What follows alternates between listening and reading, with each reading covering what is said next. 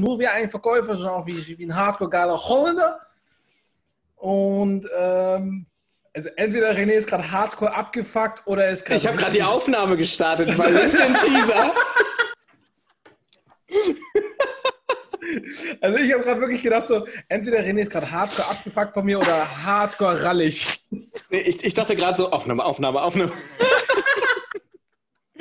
Erzähl weiter, Jan, lass dich nicht stören. Ah, Ja. fuck. Und ähm, die, die, ah, das wird, also, wir machen- es folgendermaßen. Ich lese jetzt eine sehr lange Frage vor. Es sind vier Zeilen, die ich aufgeschrieben habe. Und ich hätte gern, dass Karl Bräunungen das nochmal rezitiert. Aber vielleicht erzählst du kurz erstmal die Frage. Ja, sehr gerne. Bitte einmal auf Deutsch. Ja. Ah, Deswegen sage ich ja erst meine, also die Frage und dann bitte nochmal das, was Karl Bräunungen daraus versteht. super. Mache mal, Ähm. Warum gehen verhältnismäßig wenige Ansprechpartner darauf ein, den wahren Wert einer anstehenden Investition zu quantifizieren für ein Produkt, eine Dienstleistung, den potenziellen Mehrwert zu ermitteln, obwohl jeder im Entscheidungsprozess davon spricht, es muss etwas bringen, wir müssen den Mehrwert erkennen. Also jeder sagt, ja, wir wissen, wir brauchen was, wir müssen den Mehrwert erkennen, wir müssen den Mehrwert erkennen, aber sie erkennen den Mehrwert nicht. So, warum, das war jetzt eine Frage, warum gehen verhältnismäßig wenige Ansprechpartner, Entscheider in der, beim Unternehmen darauf ein, wie sehr die Investition, die ansteht, auch wirklich einen Mehrwert bringt? Aber bevor wir da reinstarten, finde ich eine gute Frage. Ähm, lass uns kurz anmoderieren, also Anmoderation und dann äh, legen wir los. Anmoderieren. Anmoderieren und so. Okay. Will jemand von euch? Will jemand von euch mal? Ich fühle mich auf einmal so sicher, weil ich einmal einfach so aus Spaß gesagt habe und der Witz ist nicht gut angekommen. Also, ah, hast du mal Zeit, einmal zu telefonieren? Aber jetzt, ja, moder moderiere an. Ah, Danach kann ich. Äh, moin, moin und herzlich willkommen zu einer neuen Episode von Be Smart, dem Podcast der Sales Automation Labs. Heute wieder in feuchtfröhlicher Runde äh, mit der lieben Caro und dem noch lieberen Jan. Ähm, freut mich, dass ihr hier seid. Ihr müsst was reden. Das, ja, here we go. warum wird Ähm, er bevorzugt? Weil ich bin die ich- Jüngste. Wir reden von. Ah, Nein! Doch. Bist du jünger als ich? Wie alt bist du? Jünger wie ich oder als? Nee, als. Als. Fängt gut an, ja. Ja, ich kriege immer Anschiss, wenn ich das falsch sage. Ja, alles gut, alles gut. Okay, pass auf, damit wir das jetzt der, der Formalitäten halber aus der Welt geschafft kriegen. Äh, Jan, wie alt bist du? Die, die, die Caro, die ist jünger als wie ich. Nee, die ist älter als ich bin 24. Ich bin jünger. Echt? Ja. Caro wirkt sehr reif. No, ich dachte jetzt, wenn du sagst, sehr alt. Aber reif ist super. Wie Wein. Nein, alt ist, ist relativ. Also alt ist ja meistens dann immer irgendwie auf Aussehen bezogen. Nein, aber ich hätte dich einfach von deinem Auftreten her, hätte ich dich wesentlich älter geschätzt. René hingegen, nein, Spaß. Weißt du, ich dachte wenigstens, das ist ein neuer Rekord. Wir sind in Sekunde irgendwie fünf schon direkt ins Unprofessionelle abgetreten. Finde ich gut. Nein, ist ein Feature, das sollte man embrace the pain. Ja, das ist Ist wichtig. es nicht auch irgendwie Brandbuilding? Absolut, absolut, ja. Alles ist LinkedIn- Brandbuilding. Alles ist Brandbuilding. LinkedIn-Posts Gibt auch- gehen ja auch irgendwie ste- steil bei uns jetzt. Ja. Es gibt auch, immer. auch Paul, Paul Flart oder so, oder Fart. Der, der macht Videos von sich und furzt einfach nur. Das ist auch Branding. Nee, ich kenne nur Paul Blart, den Kaufhauskopf. Den kenne ich. Ja, Aber Paul Fart kenne ich nicht. ja das ist. Es klingt nicht so, als hätten wir was verpasst, Caro. Also wirklich, hm, weiß ich nicht, sehe ich nicht.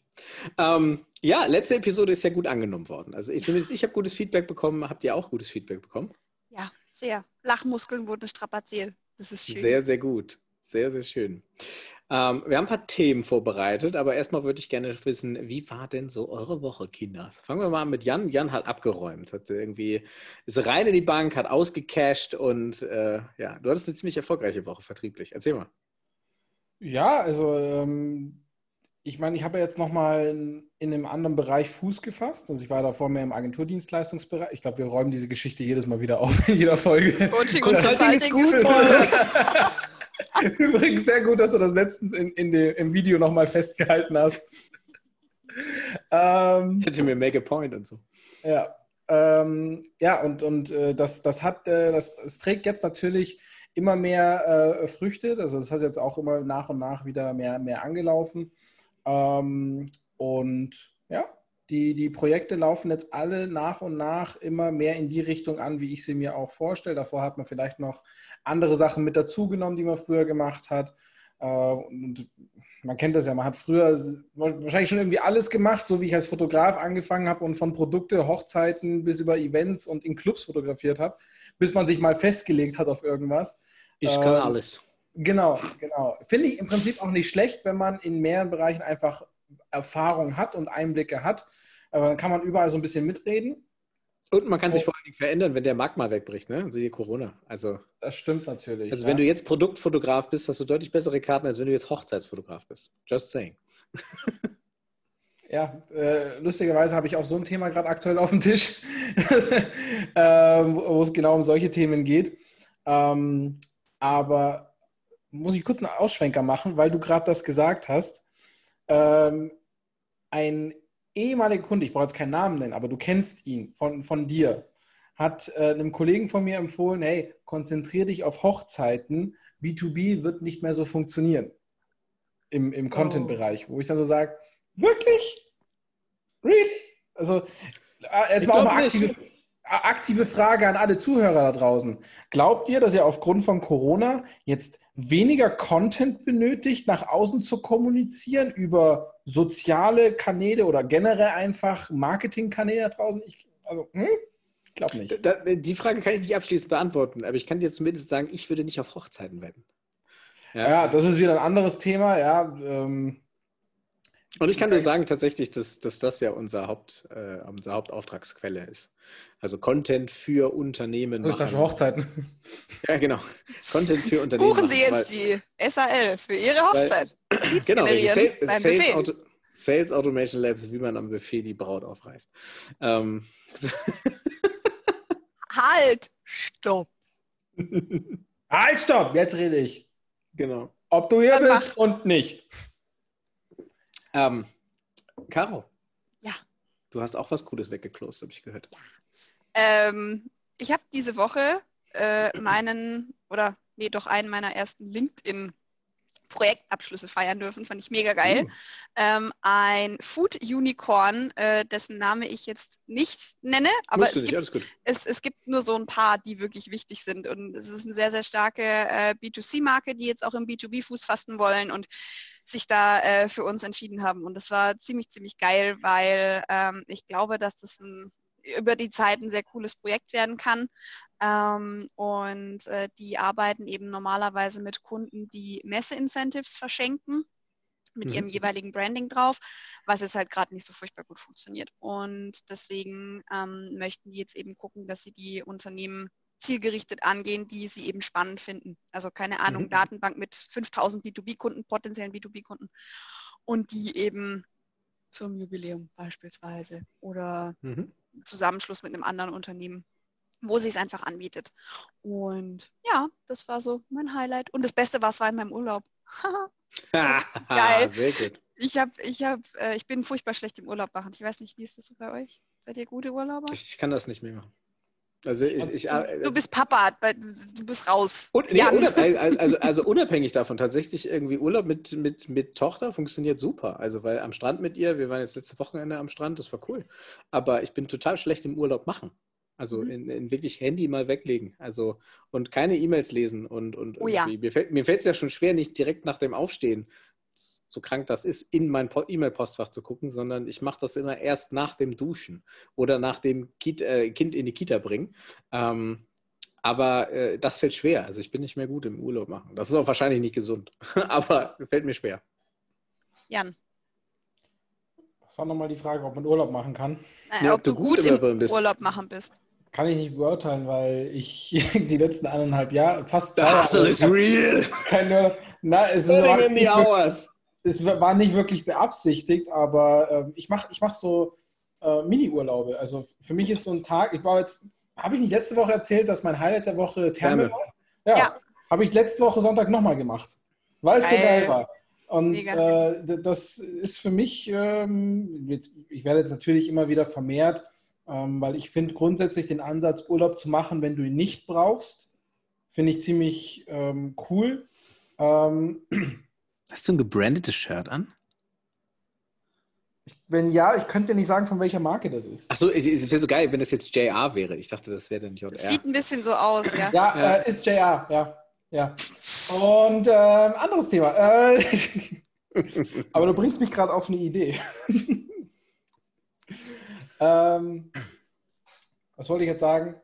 Du kannst auch keinen Urlaub machen, du machst nur noch mini -Urlaub. Genau, also. Und ansonsten nee, ist der Hustle real. Prinzipiell ähm, Urlaub zu machen, wenn man keinen Urlaub braucht. Das ist wie trinken, wenn man keinen Durst hat, weil wenn man Durst hat, dann ist ja schon das letzte Signal, hey, ich brauche Wasser oder ich brauche Flüssigkeit.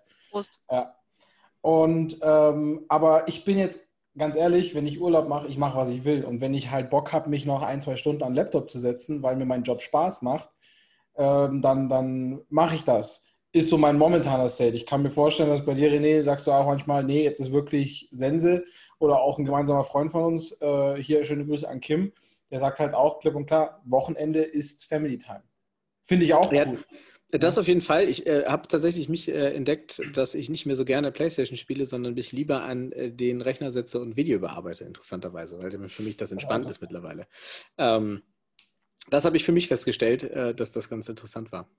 Ja, also ich finde das, ich habe jetzt natürlich auch, ich spiele auch gerne Playstation und ähm, spiele aber nicht gern online, weil das mir wieder zu viel Stress ähm, und, und, und, oder Buch lesen oder was auch immer. Äh, wobei das für mich dann wieder so in, in Arbeit rein, reinfließt. Ähm, ja, aber Urlaub, ja, wenn sich ergibt. Momentan ist der Stand so, wenn sich ergibt. Aber man sollte es natürlich viel aktiver machen. Mhm. Ähm, mir ist ein Thiel weggeflogen, ziemlich großer sogar. Und äh, ansonsten habe ich äh, ziemlich viel Zeit noch mit äh, Bearbeitung von diesen ähm, Eventgeschichten. Wir machen ja jetzt quasi für, ähm, das darf ich sogar sagen, mit, für, für rationale Küchen machen wir ein Event. Deswegen bin ich auch nächste Woche bei dem Jan zu Hause, ähm, ja. weil der wohnt da direkt daneben und äh, der äh, Eddie hier aus dem Büro und ich fahren halt von Montag bis Donnerstag dahin und stellen da das Event hin. Und im ähm, Vorwege mussten wir die ganzen Speaker aufzeichnen und ähm, dann die Postproduktion machen.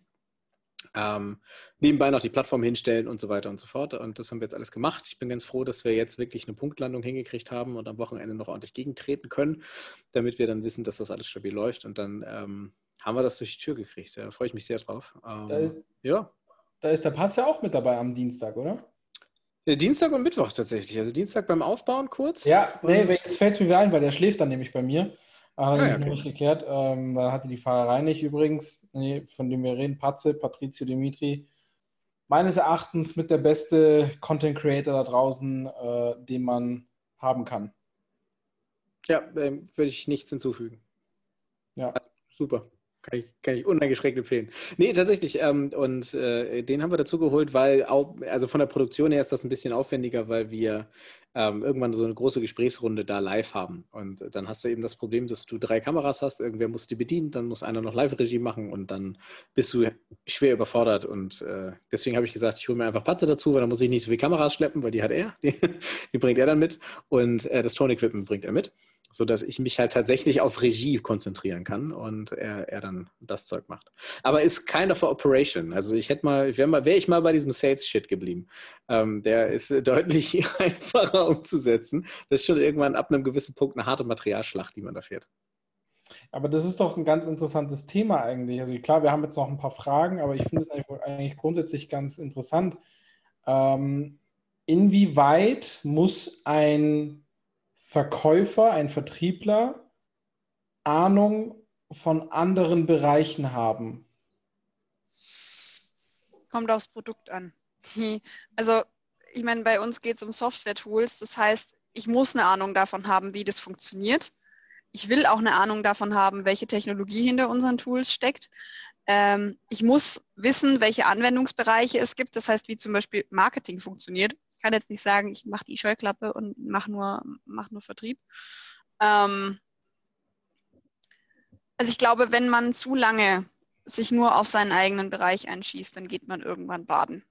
Egal wann. Ob jetzt früher oder später, ist egal. Ähm, ich sage jetzt nicht, dass du in allem ein bisschen was können musst und nichts gut. sondern einfach nur so zwei, drei Begriffe mal gehört haben oder einfach auch nachfragen, weil man lernt im Zweifel nur was und das ist jetzt nichts Schlechtes. Ja. René. Ich habe gerade überlegt, also andere Bereiche, ich ähm, glaube, jeder gute Vertriebler, also nicht gut in Form von wir würden jetzt sagen gut, aber äh, angenehm bei den Kunden, hat ein extrem breites, aber nie ein tiefes Allgemeinwissen. Ja, das ist so der typische, ich habe immer den Versicherungsvertreter vor Augen, aber du kannst das halt die Leute, die auf, auf einer Party irgendwie äh, zu jedem Thema was zu sagen haben, die irgendwie sich hinsetzen können, äh, die haben fünf Kundentermine am Tag und können mit jedem einen Klönschnack machen. Also dieses, dieses, ähm, äh, diesen Chit-Chat, den man da halt so machen kann. Und der basiert ja auf einem extrem breiten Allgemeinwissen. Also, dass du sowieso per se intrinsisch interessiert bist in vielen verschiedenen Bereichen. Ähm, und wenn du erfolgreiche Verkäufer fragst, äh, worin sie wirklich, wirklich gut sind, also ob sie irgendwas mal zur Meisterschaft gebracht haben, dann wird es sehr, sehr wenig sein oder gar nichts. Weil das meistens Personen sind äh, oder Persönlichkeiten, die sehr, sehr breit interessiert sind. Ähm, ich, keine Ahnung. Ich bin das wahrscheinlich, was die, die Psychologie so eine Scanner-Persönlichkeit sagt. Ich habe sehr ambivalente Interessen, die auch manchmal im Gegensatz zueinander stehen. Mhm. Ähm, das macht es nicht viel, nicht viel leichter, das irgendwie glaubwürdig zu erklären. Ja, ähm, und auf der, naja, weil äh, tatsächlich irgendwie, ich, ich arbeite mich von Thema zu Thema, bis mir, bis ich was übertragbar kann. Also bei mir ist die Benchmark halt nicht, ich habe es gemeistert, sondern ich kann es unter jeder Bedingung. Ah, ja? okay. Zum, mhm. Beispiel, zum Beispiel beim Film. Jetzt bleiben wir mal bei Patrizio. Patrizio ist Welten besser, weil er hat sich da richtig tief reingebohrt. Bei mir war das halt, ich muss unter jeder Bedingung Interviews drehen können. Unter jeder Bedingung. Im Auto, im Flugzeug, in jeder Location, wo ich ankomme, muss ich ein geiles Interview drehen können. Das habe ich übertragbar geschafft und dann mache ich einen Haken dran. So, und alles andere ist irgendwie Cherry-Picking on top. Oder wenn ich das wirklich ableisten muss und sage, ich kriege dafür Geld, dann hole ich mir halt jemanden wie einen Patrizio ran, der kann das, der hat da die kreative Energie, aber ich muss das halt im Fließband übertragbar können. Ähm, und das ist so ein bisschen der Unterschied zwischen jetzt vielleicht anderen Leuten, die da wirklich sich reindrillen. Ne? Aber das ist, glaube ich, ein gutes Beispiel. Nehmen wir mal an, also man kann ja sagen, man darf ja sagen, René, du hast ja bis April letzten Jahres, hattest du eigentlich mit Kameras und dem ganzen Content-Thema erstellt, hochwertig nichts am Hut. Nichts. Wenn du jetzt mal zurückblickst, kannst du sagen, dass du jetzt das Thema Content, im, also wenn das im Produkt mit drin ist oder in der Dienstleistung mit drin ist, kannst du das jetzt besser verkaufen, weil du auch weißt, welche Arbeit oder was man da alles machen kann, weil du jetzt natürlich die, die Materie kennst als davor oder würdest du sagen, es ist immer noch gleich? das ist eine unfaire Frage, weil ich, klar kann ich es besser verkaufen, weil ich halt genau weiß, äh, nicht wie viel Arbeit da drin steckt, sondern was schief gehen kann. Also ich kann jetzt halt dem Kunden aus tiefster Überzeugung sagen, Digi nicht falsch verstehen, aber wenn du das jetzt nicht schon kannst oder jemanden in der Firma hast, der das kann, dann kann das nur in die Hose gehen. Weil ich weiß, wie viele tausend Stunden ich da reingesetzt habe und wie meine Videos am Anfang aussahen und wie sie jetzt aussehen. Und wenn du diese Kurve nicht so machst, dann wird das nichts. Weil mit Video ist es nicht wie Foto, da kannst du nicht viel retten, sondern wenn das scheiße ist, ist es scheiße. Ähm, das heißt, Video ist nochmal ein anderes Thema, aber ich glaube einfach, ich, du kannst viel deutlicher sagen, ähm, Softwareentwicklung genauso, ja. Wir haben die Frage von einem Kunden bekommen für diese Event-Software, so, ja, warum sollten wir das nicht selber können und machen? Wo ich dann sage, ey, ich weiß, wie viele 100 Stunden wir da reingesteckt haben in kurzer Zeit. Wenn du das machen möchtest, welcome to the competition, ja, feel free. Aber äh, wenn du es fertig haben möchtest, kannst du es bei uns kriegen. Ähm, deswegen, klar, wenn du den, den Aufwand dahinter kennst, äh, dann kannst du es besser, dann kannst du den, den Schmerz besser transportieren, um mal äh, bei, bei dir zu bleiben da. Ähm, aber ich würde halt sagen, Gerald kann die Wichtigkeit von, von, von Content genauso verkaufen. Also wer jetzt erst einmal dabei ist, äh, mein Mitgründer, ähm, und der natürlich keine Videos macht, aber oft genug schon irgendwie die Sachen natürlich auch mit beim Kunden verkauft hat. Interessant. Jan, deine Ansicht. Die fehlt uns noch. Absolut bin ich der Meinung, je besser du dich in dem Bereich auskennst, desto besser kannst du auch in dem Bereich verkaufen. Äh, bei mir ist es halt noch ein bisschen äh, polyvalenter als jetzt zum Beispiel bei dir, Caro, weil du bist halt in einem Bereich drin. Ich Polyvalent, hau da raus, einfach so. Holla. Finde gut, ja, finde ich gut. Ich habe Gänsehaut bekommen. Ich habe Abitur, 1er Schnitt, 3,1. So. Wir waren bei, bei, wir waren bei was? Poly was? Polyvalent. Genau. Ähm, um was geht's gerade? Ich habe alle meinen Pulver verschossen jetzt. so, ab jetzt nur noch wie und alt, oder wie war das? Genau, ab jetzt nur noch wie und alt. Genau, ich bin viel polyvalenter als wie die Caro. Nee, aber meinst du, meinst du tatsächlich, also, ja, ah, okay, aber es ist, glaube ich, ich glaube, zusammenfassend können wir sagen, wenn du dich wirklich eingearbeitet hast, fällt es natürlich leichter zu verkaufen, aber dann, weil du glaubwürdiger, meines Erachtens, weil du glaubwürdiger rüberbringen kannst, was für ein Aufwand dahinter steckt. Ne? Also, wenn jetzt jemand kommt und sagt, jeder kann Influencer werden, dann äh, wäre die Antwort, ja, aber du musst halt die tausend Stunden da reinstecken und irgendwie den Algorithmus knacken und musst zusehen, dass du den richtigen Content zur richtigen Zeit an die richtigen Leute ausspielst. 16% Körperfett, bla bla bla bla. So, ähm, also diese Geschichten musst du ja machen. Und ähm, jeder kann alles werden, aber du kannst nicht alles werden. Ja, so, das ist halt der Punkt. Es sei denn, du ähm, hast Donald Trump und auch dann machst du es dir nur vor. Und, und genau das, was der René gerade gesagt hat, leitet eigentlich perfekt zu dem Thema über, was die Caro im Vorgespräch angeschnitten hat. Jeder ja. kann alles werden. Ja. Und Caro hat im Vorgespräch relativ bestimmt gesagt, ich höre ständig dieses Thema, jeder kann Verkäufer werden, jeder propagiert das von den Speakern, Trainern und Coaches da draußen. Ähm, Coaching Consulting ist übrigens super. Ähm, dass jeder Verkäufer werden kann. Und Caro hat da eine Meinung zu. Ja, habe ich und die vertrete ich auch zu 100 Prozent. Ähm, man kann sich gewisse Dinge aneignen. Überhaupt gar kein Thema. Wir hatten es schon ein paar Mal. Ich kann ein Buch darüber lesen, wie ich ein Flugzeug baue. Daher kann äh, ich kann aber immer noch kein Flugzeug bauen. So. Und ähm, ich bin der Meinung, dass es neben diesem ich eigne mir ein breites, aber nicht allzu tiefes ähm, Allgemeinwissen an oder ich weiß, was Gesprächsführung ist oder ich kann MLP oder sonst irgend, wie es auch alles heißt. Ich kann die komplette Vertriebsbibel einmal durcharbeiten und trotzdem kann ich ein beschissener Verkäufer sein. Weil es gibt noch ein paar andere Dinge, mit denen man klarkommen muss. Ich muss zum Beispiel, äh, keine Ahnung, ich muss mit Absagen umgehen können. Ja, wie im Club. Nein, nee, das ist nicht noch eine Info nötig, das ist ein Nein. Ähm, ich, ich muss mit diesem Psychoterror umgehen können. Also ich nenne es jetzt ganz überspitzt Psychoterror wenn mich ein Kunde monatelang auf On Hold setzt, das kann ich aggressiv machen. Ich muss auch mit dem Druck umgehen können, wenn ich als Freshman in so ein Sales-Team reinkomme. Und ich habe von Anfang an im Worst Case diesen Umsatzdruck hinten dran.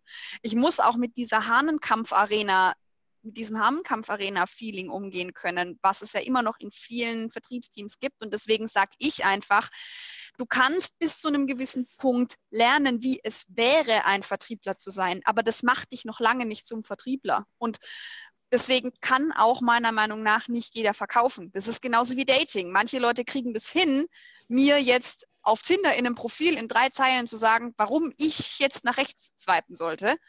Ähm, die können sich gut verkaufen. Ja? Es gibt aber auch Leute, die kriegen das ums Verrecken nicht hin. Informatiker zum Beispiel. Die kriegen das nicht hin. Das ist jetzt ganz böse, aber die kriegen es nicht hin. Das liegt vielleicht auch wahrscheinlich dann doch ein bisschen am, äh, an so ganz oberflächlichen Dingen, aber ähm, es gibt manche Menschen, die können halt Dinge besser als andere. Und ich werde jetzt auch nicht morgen anfangen zu programmieren. Ich habe es probiert, drei Jahre lang, hat nicht geklappt. Ich, ich weiß, das, es gibt äh, Leute, die können das besser. Ich würde das, ich würd das beim, bei der Postproduktion würde ich das genießen, diesen Moment Frame by Frame, wie sich Caro anfängt, um Kopf und Kragen zu reden. Dieses Swoop und dann Nein, ist okay, alles gut. Ja, wir haben, wir haben eine, Berufs-, wir haben eine Berufsgruppe und Menschenschlag. Ja, die, die, die, einfach, einfach weggewischt. Nee, alles gut. Ich teile da übrigens deine Auffassung. Äh, ich glaube auch, ähm, du kannst äh, Wissen, also Wissen ist nur ein Part. Also du brauchst halt äh, für meines Erachtens für den Vertrieb ein extrem krasses EQ, also so eine, so eine emotionale Intelligenz. Ähm, weil du intuitiv, du kannst es auch lernen, was jetzt gewisse Verhaltensweisen bedeuten, wenn das ein Mensch macht, aber ähm, du musst es halt in so einer Schnelle nicht nur erkennen, aber auch verarbeiten und dann halt auch in der Transferleistung deinem Verhalten anpassen, dass du das eigentlich schwer trainieren kannst. Also das du brauchst du ja wirklich eigentlich Jahre. Sondern was die meisten Vertriebler ja machen, ist ja ähm, diese Sachen, die sie dann äh, intuitiv machen, sich irgendwann durch Methodiken erklären und sagen, ah, deswegen klappt das besonders gut.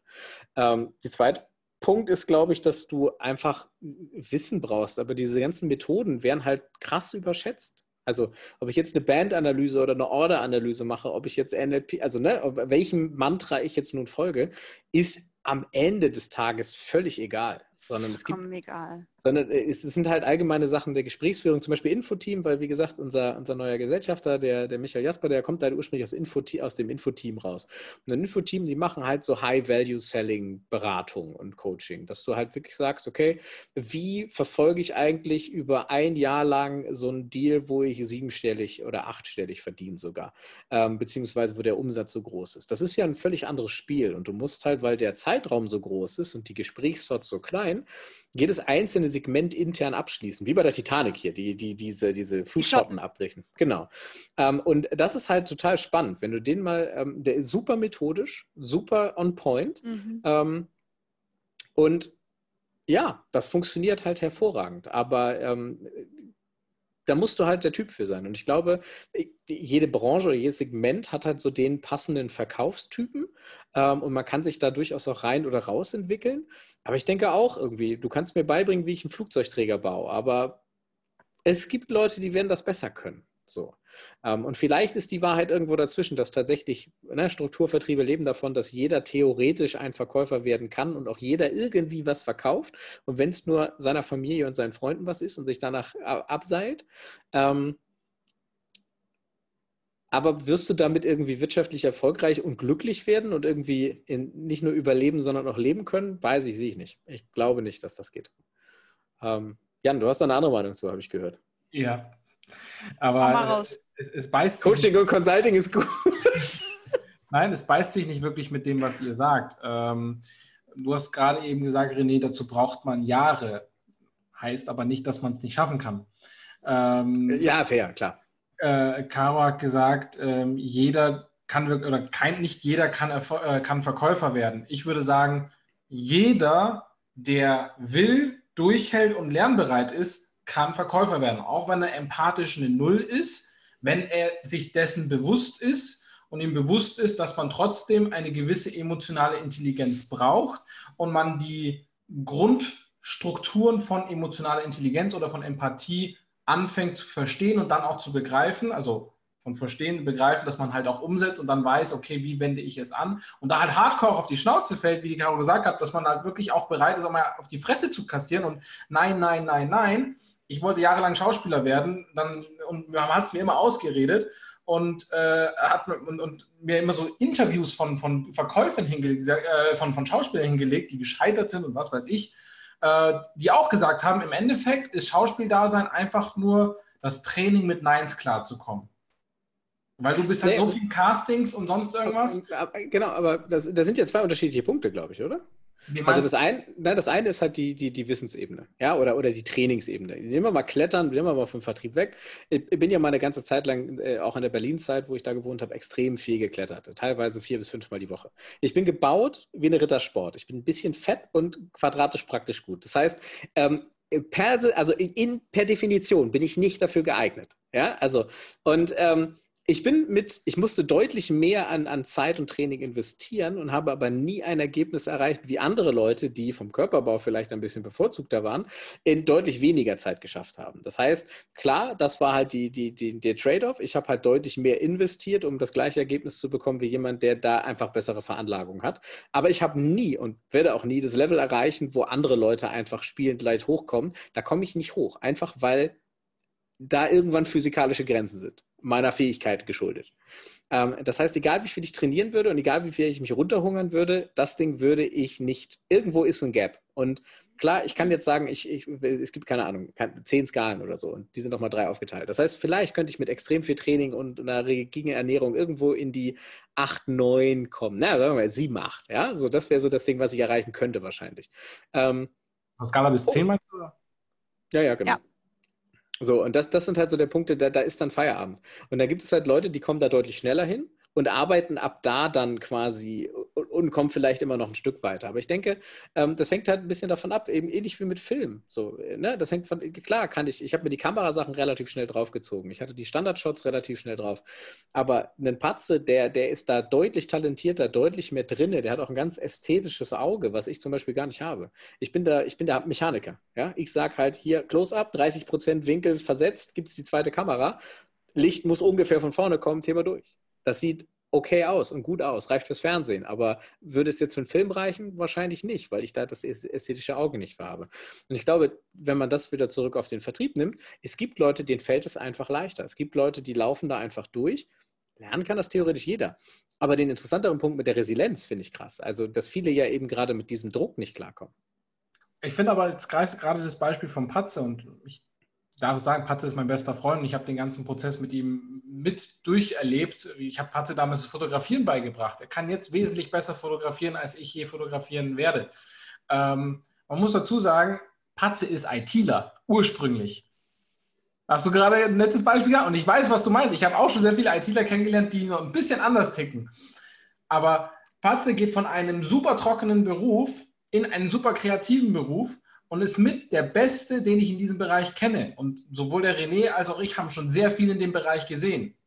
Und das ist mit eines der Beispiele, wenn jemand will, und wir haben ja bei dieser Aussage, kann wirklich jeder Verkäufer werden, ist ja keine Wertung mit drin, kann er wirklich ein Top-Verkäufer werden oder von der Skala von 1 bis 10 eine 10, sondern ich würde mal behaupten, jemand, der ab einer 7 aufwärts ist, ist schon ein guter Verkäufer, weil es gibt sehr viele Schrottverkäufer da draußen.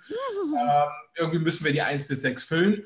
Und äh, von daher glaube ich schon, dass es möglich ist, wenn jemand auch die Disziplin dafür hat, so etwas zu erlernen. Genauso wie es auch beim Marketing ist. Ja? Die also, Frage nur, wie viele durchhalten, ist eine andere. Aber das hängt dann immer mit, mit dem Individuum zusammen. Für, für mich gehört zu Vertrieb einfach diese Lernbereitschaft dazu. Ja. Also für mich, äh, mir wurde das eingetrichtert, schon als ich ganz klein war. Meine Eltern und meine Mutter, und das ist jetzt überhaupt nicht böse, die haben mich immer dazu geprügelt, mehr zu wollen, mehr zu tun, mehr zu machen, keine Ahnung. Ja, ich bin bis heute unfassbar unzufrieden mit mir selber. Ist vielleicht auch so ein Millennial-Thema, keine Ahnung. Aber ähm, für mich ist dieses Lernen wollen und wissbegierig sein, das ist für mich Standard. Das gehört für mich dazu. Wenn du heute auf deinem eigenen Erfolg dich ausruhst und sagst, so, jetzt habe ich alles erreicht, was ich will, dann bist du für mich zumindest von diesem Punkt, ich finde dich interessant, gestorben, weil sowas finde ich schrecklich. Wie kannst du denn auf deinem Hintern dich breitsetzen und sagen, so, und ich bin jetzt, also nee, und ich, äh, also nee, ein besserer Mensch werden oder mal meinen Horizont erweitern, warum soll ich das überhaupt tun? Ähm, von daher, ja, natürlich, lernen können kannst du es schon, aber das ist eben das, was ich eher meinte. Du kannst die ganzen Hard Skills, die kannst du alle drauf haben. Du kannst meinetwegen auch so tun, als, als, als wärst du empathisch oder als könntest du Sympathie vortäuschen. Ja, solche Menschen soll es geben, nennt sich Psychopath. Aber, oh, nein, ähm, nein, Psychopath, ich bin Soziopath, darauf bestehe ich. ähm, Nee, aber dieses mit dem Druck umgehen können, das ist ja auch nochmal was. Also ich meine, ich, ich, ich behaupte jetzt einfach mal, dass ähm, ein Vertriebler zumindest in gewissen Branchen und auch ab einer gewissen Management-Ebene vielleicht mehr oder weniger mehr Druck ertragen muss als ein Content Creator, der wirklich nur Content created. Ja, also Klar. oder ein Grafiker zum Beispiel, ja, ähm, da muss ein Vertriebler deutlich mehr wegstecken und der Grafiker kann sich aber die ganzen Dinge auch beibringen. Klar, der braucht vielleicht ein gutes Auge, der muss wissen, also jetzt immer ganz basic, welche Farben können miteinander, welche Formen können miteinander und so weiter und so fort. Aber das war ähm, basic. Ja, deswegen basic. Ähm, aber das ist eben eher so dieses Thema, der Hintergrund und dieses Psychische muss ja auch passen. Du kannst, also deswegen sage ich halt, es kann nicht jeder ein Vertriebler werden. So auf dem Papier ja, aber deswegen glaube, ist er noch kein, kein Vertriebler. Ja, ich glaube, Resilienz ist halt ein extrem wichtiges Thema. Ähm, das heißt, wie gehst du eigentlich mit Scheitern um und wie gehst du mit, also zieht dich das runter, wie lange beschäftigt dich das, spornt dich das an, wie gehst du eigentlich, ähm, wie gehst du an diese Sache ran? Ja, also äh, irgendwie sagst du jetzt erst recht und versuchst du Lösungen zu finden, versuchst du den Fehler auszumerzen oder nimmst du das immer persönlich und nah an dich ran? Ähm, und das ist ja eigentlich quasi der, der Punkt. Ich habe da auf meiner Versicherungszeit bin ich bei Good Games gelandet. Die ähm, ist eine Hamburger Spieleschmiede hier, die machen so Browser-Games. Und da war ich dann im Vertrieb. Das war eine ziemlich begehrte Stelle. Ich bin da, keine Ahnung, warum ich da reingekommen bin, ehrlich gesagt. Ähm, so, und, und zurückblickend war das einfach der, die beschissenste Abteilung, die es da gab, weil die hatten kein CRM, alles E-Mail-Tabellen. Der, der Head of Sales war der, der schlechteste Vertriebler, den ich jetzt so zurückwirkend aus meiner Karriere irgendwie jemals gesehen habe. Also alles falsch gemacht, meines Erachtens. Anyway, ähm, die ganze Firma war, die hatten eine Feel-Good-Managerin. Ja, da war ein Mensch, der hat Geil. Geld dafür bekommen, andere Menschen glücklich zu machen.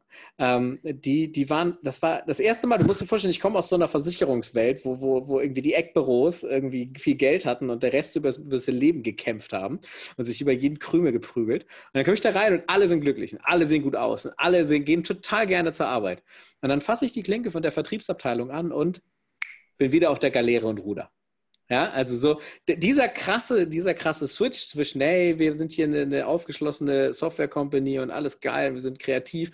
Drückst die Klinke runter, kommst rein und da steht derjenige und sagt, da ist dein Platz und du ruderst, ja, und machst deine Calls und schreibst deine E-Mails. Ist der gleiche Scheiß gewesen. Das heißt, so Vertriebsabteilungen, die sind ja sehr, ist quasi aufgebaut wie Militär. Ja, du hast äh, so du, und du hast den gleichen Druck. Du hast immer, du bist immer on the line. Du hast einfach nie Pause. Krass war das bei Trustpilot, wo ich dann, das war die erste Stelle in Berlin, ähm, da war der Druck so massiv. So musst du dir vorstellen, ich habe da angefangen, drei Wochen später oder zwei Wochen später, haben sie meinen Chef, der mich, der mich eingestellt hat, haben sie rausgeschmissen, vor der ganzen scheiß Mannschaft. Danach haben sie noch drei andere Leute rausgeschmissen. Und du wusstest, immer wenn jemand aus Kopenhagen zu Besuch kam, haben sie einen abgesägt. So. Und das war das schon so, dann kommt der, dann kommt der VP, VP Sales vorbei aus Kopenhagen und mein Kumpel so neben mir so, Digga, heute bin ich dran, meine Zahlen sind scheiße. Und so war es auch. So. Und das ist halt super übel, wenn du dann in so einem, in so einem Ding drin steckst. Und deswegen glaube ich einfach, also diese Sales- Organisationen sind hochtoxisch und das ist auch höchst belastend. Und ich glaube, da ist auch niemand vor jemals gefeilt. Nicht umsonst gibt es deswegen so hohe Provisionssätze. Also in denen, hey, ich glaube, Hayes ist das, ähm, in diesen Mhm. Personaldienstleistungen. Ähm, da herrscht auch ganz krasser Druck. Habe ich zumindest gehört, nichts gegen Hayes, hey. Ähm, aber er herrscht ganz krasser Druck und aber du kriegst natürlich extrem viel Geld als Schadensersatz, wenn du das durchhältst und wenn du das durchlebst. Aber interessant finde ich, wenn du dir diese Charaktere mal anguckst, wie sie so 15 Jahre später dann als Coach arbeiten.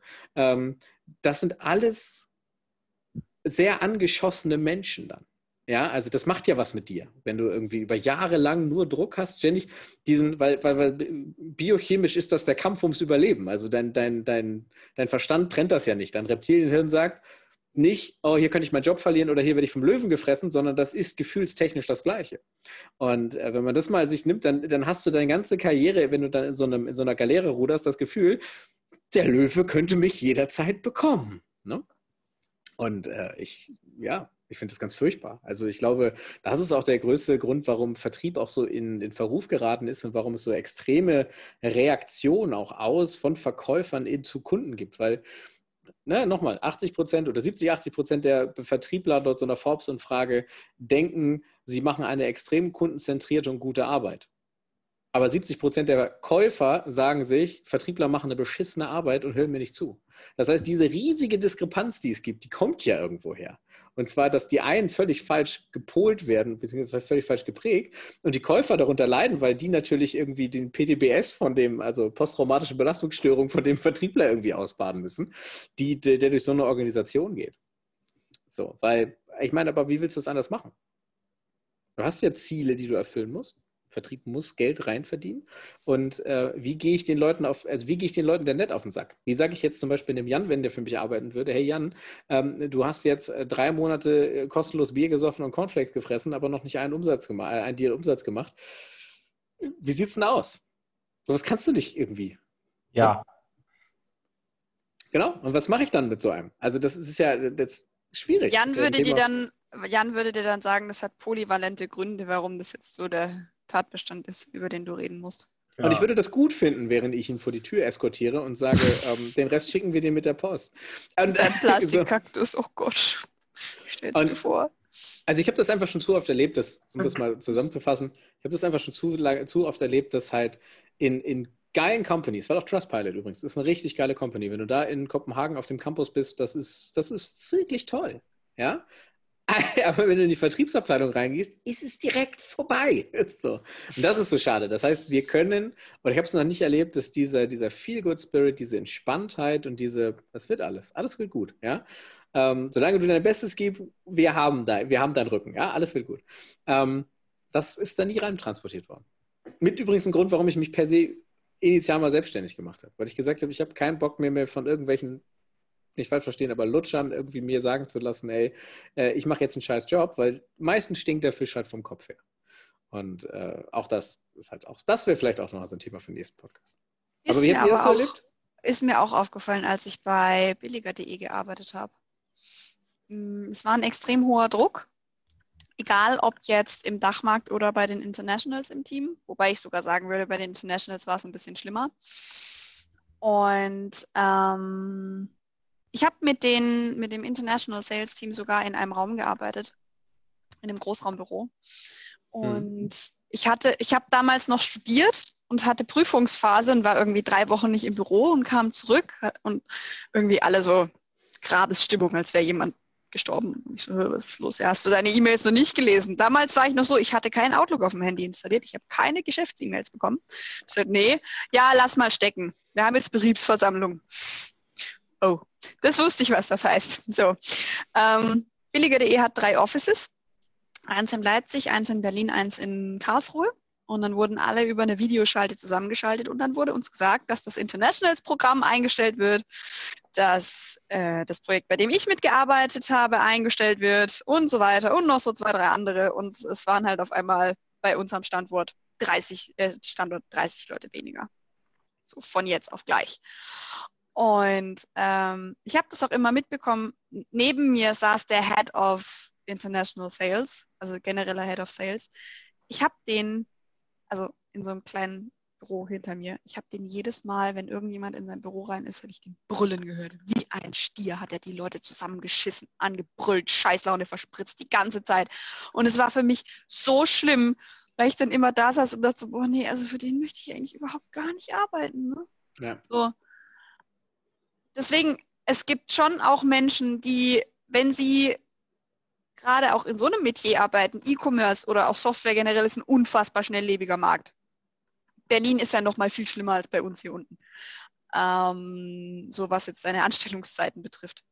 Ähm, aber ich glaube halt wirklich, dass du dafür gemacht sein musst, mit diesem Psychodruck umzugehen, weil du hast auch manchmal einfach Leute oder falsche Leute in den Positionen und das sind einfach nur Psychopathen.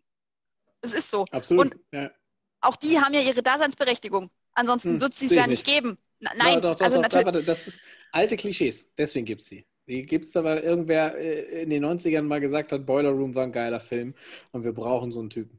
Deswegen. Aber äh, keine Fußballmannschaft hat so einen Trainer. Keine hm. Footballmannschaft hat so einen Trainer. Ja, so, natürlich, das ist halt so.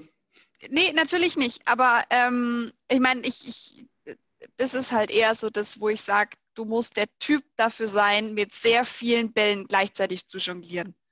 Ansonsten hast du halt irgendwann einer, der hinten überfällt. Und ob das jetzt das dein Stressmanagement ist oder ob das deine Weiterbildung, der Weiterbildungsdruck ist, den du dir vielleicht auch selber machst, oder ob das gescheiterte Kundenprojekte sind, Umsatz, der dir wegbricht, Stress mit den Kollegen, weil Hahnkampf-Feeling, es ist scheißegal. Aber irgendwann fällt dir halt irgendwann mal so ein Ball runter.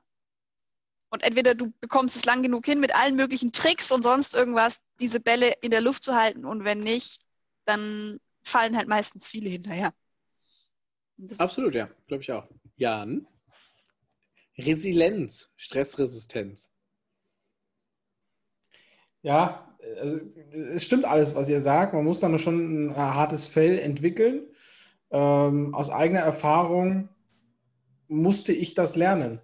Ich, ich hatte das nicht. Ich, ich habe bis vor eineinhalb Jahren äh, ich glaube, jeder von euch kennt das, ähm, wenn ihr, als, als, ihr das erste Mal irgendwie so Kaltakquise gemacht habt. Oh Gott. Also wenn man das Kaltakquise nennen kann, was man, was ich da gemacht habe. So, ähm, hallo? Hallo, ja.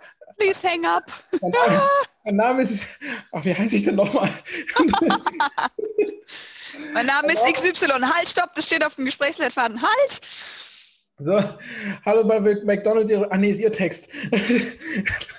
so ungefähr. Und also total zittrig in der Stimme, total unsicher. Und irgendwann hatte man halt keine andere Wahl mehr, weil es niemand andere, also ich war nie in diesem Konzernmäßigen drin, so wie ihr. Ähm, ich war halt immer so auf mich alleine gestellt, auch wenn man dann irgendwie noch Partner hatte oder sonst was. Aber irgendwann war es dann so, man wurde die ganze Zeit vertröstet und dann hieß es, ja, äh, kommt bald was. Ich habe inzwischen eine Allergie dermaßen gegen einen einzigen Satz entwickelt, der will was machen. Wenn man mir sagt, der Kunde, also der Kunde oder der, der, der Kollege oder sonst was, äh, wenn man sagt, und ist das was oder wie, wie schaut es aus? Deal abgeschlossen, ja oder nein? Und man wurde mir, mir wurde gesagt, der will was machen, dann wusste ich, das Ding fällt in die Hose, da wird nichts passieren. Und äh, das habe ich einfach zu oft gehört. Und gibt es übrigens, sorry, aber gibt es einen ja. schönen Spruch für. Umso junioriger der Mitarbeiter ist, umso rosiger ist seine Pipeline. Wenn du den Senior fragst, wie seine Pipeline aussieht, ist das so, ah, mal sehen, money's in the bank, when money's in the bank. Wenn Junior fragst, Digga, alles geil, die wollen alle, die haben richtig Bock. es, ist, es ist wirklich, musst du mal ausprobieren. Kommt aber auch auf die Schule an, die du hattest. Also ich meine, ich habe ja, hier klar. einige Seniors um mich rumsitzen und die haben immer schon gesagt, ey, also wir haben ja auch so eine Pipeline-Bewertung 20, 50, 70, 95 Prozent ich bin ja mittlerweile so, ich sage, ey, das Unternehmen kalkuliert mit meiner Pipeline. Wenn ich nicht zu 100 Prozent sage, der hat den Stift schon in der Hand, der unterschreibt in den nächsten 24 Stunden, ist der bei mir nicht auf der Pipeline. Der hat da nichts verloren. Ja, also Pipeline würde ich jetzt schon irgendwie erfassen, zumindest wäre es gerade irgendwie im Gespräch. ähm, aber ich, ich auch, aber ja. ich, ich sehe das ähnlich wie, also bei mir ist wirklich ich sage dann, ey, Sale, wenn ich das unterschrieben habe oder der Betrag schon überwiesen wurde. Ähm, und, und manchmal dauert es dann halt nochmal eine Woche. Manchmal geht es aber auch von Sales Call bis im Laufe des Nachmittags unterschrieben, alles zurück und Geld schon überwiesen. Ähm, geht auch, ja. Und, und das sind dann auch wirklich die Kunden, wo man merkt, okay, die wollen. Die wollen ihr Problem lösen, die wollen starten, die haben Bock. Äh, sind auch dann, glaube ich, die Traumkunden, mit denen jeder am liebsten arbeiten möchte. Aber es ist natürlich noch ein geileres Gefühl von, wie lange war jetzt der Kunde, wo du hinterher warst, äh, Caroline, heute geclosed hast oder die Woche? Sechs Wochen. Ja, sechs Wochen. Also, Und das ist für uns extrem wenig. Also bei uns ist so ein Average Sales Cycle drei Monate. Ich ja. gerade sagen, ich hätte es auch drei bis sechs Monate geschätzt. Genau. Okay, krass, cool. Das und, schnellste bei mir waren 14 Tage. Das war richtig krank, aber gut, das war auch einfach geil. Ja. Und ähm, am Ende des Tages einfach machen. Wenn du noch jemanden hast, der dir, der dir das irgendwie beibringt oder äh, der dich so ein bisschen consultet äh, oder coacht, äh, dann, dann umso besser. Aber ich glaube, Caro, du hast es vorhin gesagt, äh, wenn du es nicht gewohnt bist, dann wirst du damit massive Probleme haben. Das ist aber auch gleichzeitig die Lösung, weil du musst einfach nur deine Gewohnheiten ändern. Das klingt jetzt relativ simpel, aber äh, um das Thema, glaube ich, am besten auch jetzt äh, so zu einem Abschluss zu bringen, ähm, möchte ich das Ganze schließen mit einem Konfuzius-Zitat. äh, René, high, high Expectations, High Expectations. Ja, ja, Jetzt musst du Polyvalent. Mhm. Äh, Konfuzius hat einfach nur gesagt, deine Gedanken werden zu deinen Wörtern, deine Wörter werden zu deinen Taten, deine Taten werden zu deinen Gewohnheiten, deine Gewohnheiten werden zu deinem Charakter und dein Charakter bestimmt dein, dein Schicksal oder wird zu deinem Schicksal. Das heißt, wenn du mit deiner Gewohnheit unzufrieden bist, dass du mit Kritik nicht umgehen kannst oder dass du mit dem Druck nicht umgehen kannst, dann darfst du dir erstmal darüber Gedanken machen, warum kommst du damit nicht klar? Warum hast du vielleicht bestimmte Ängste?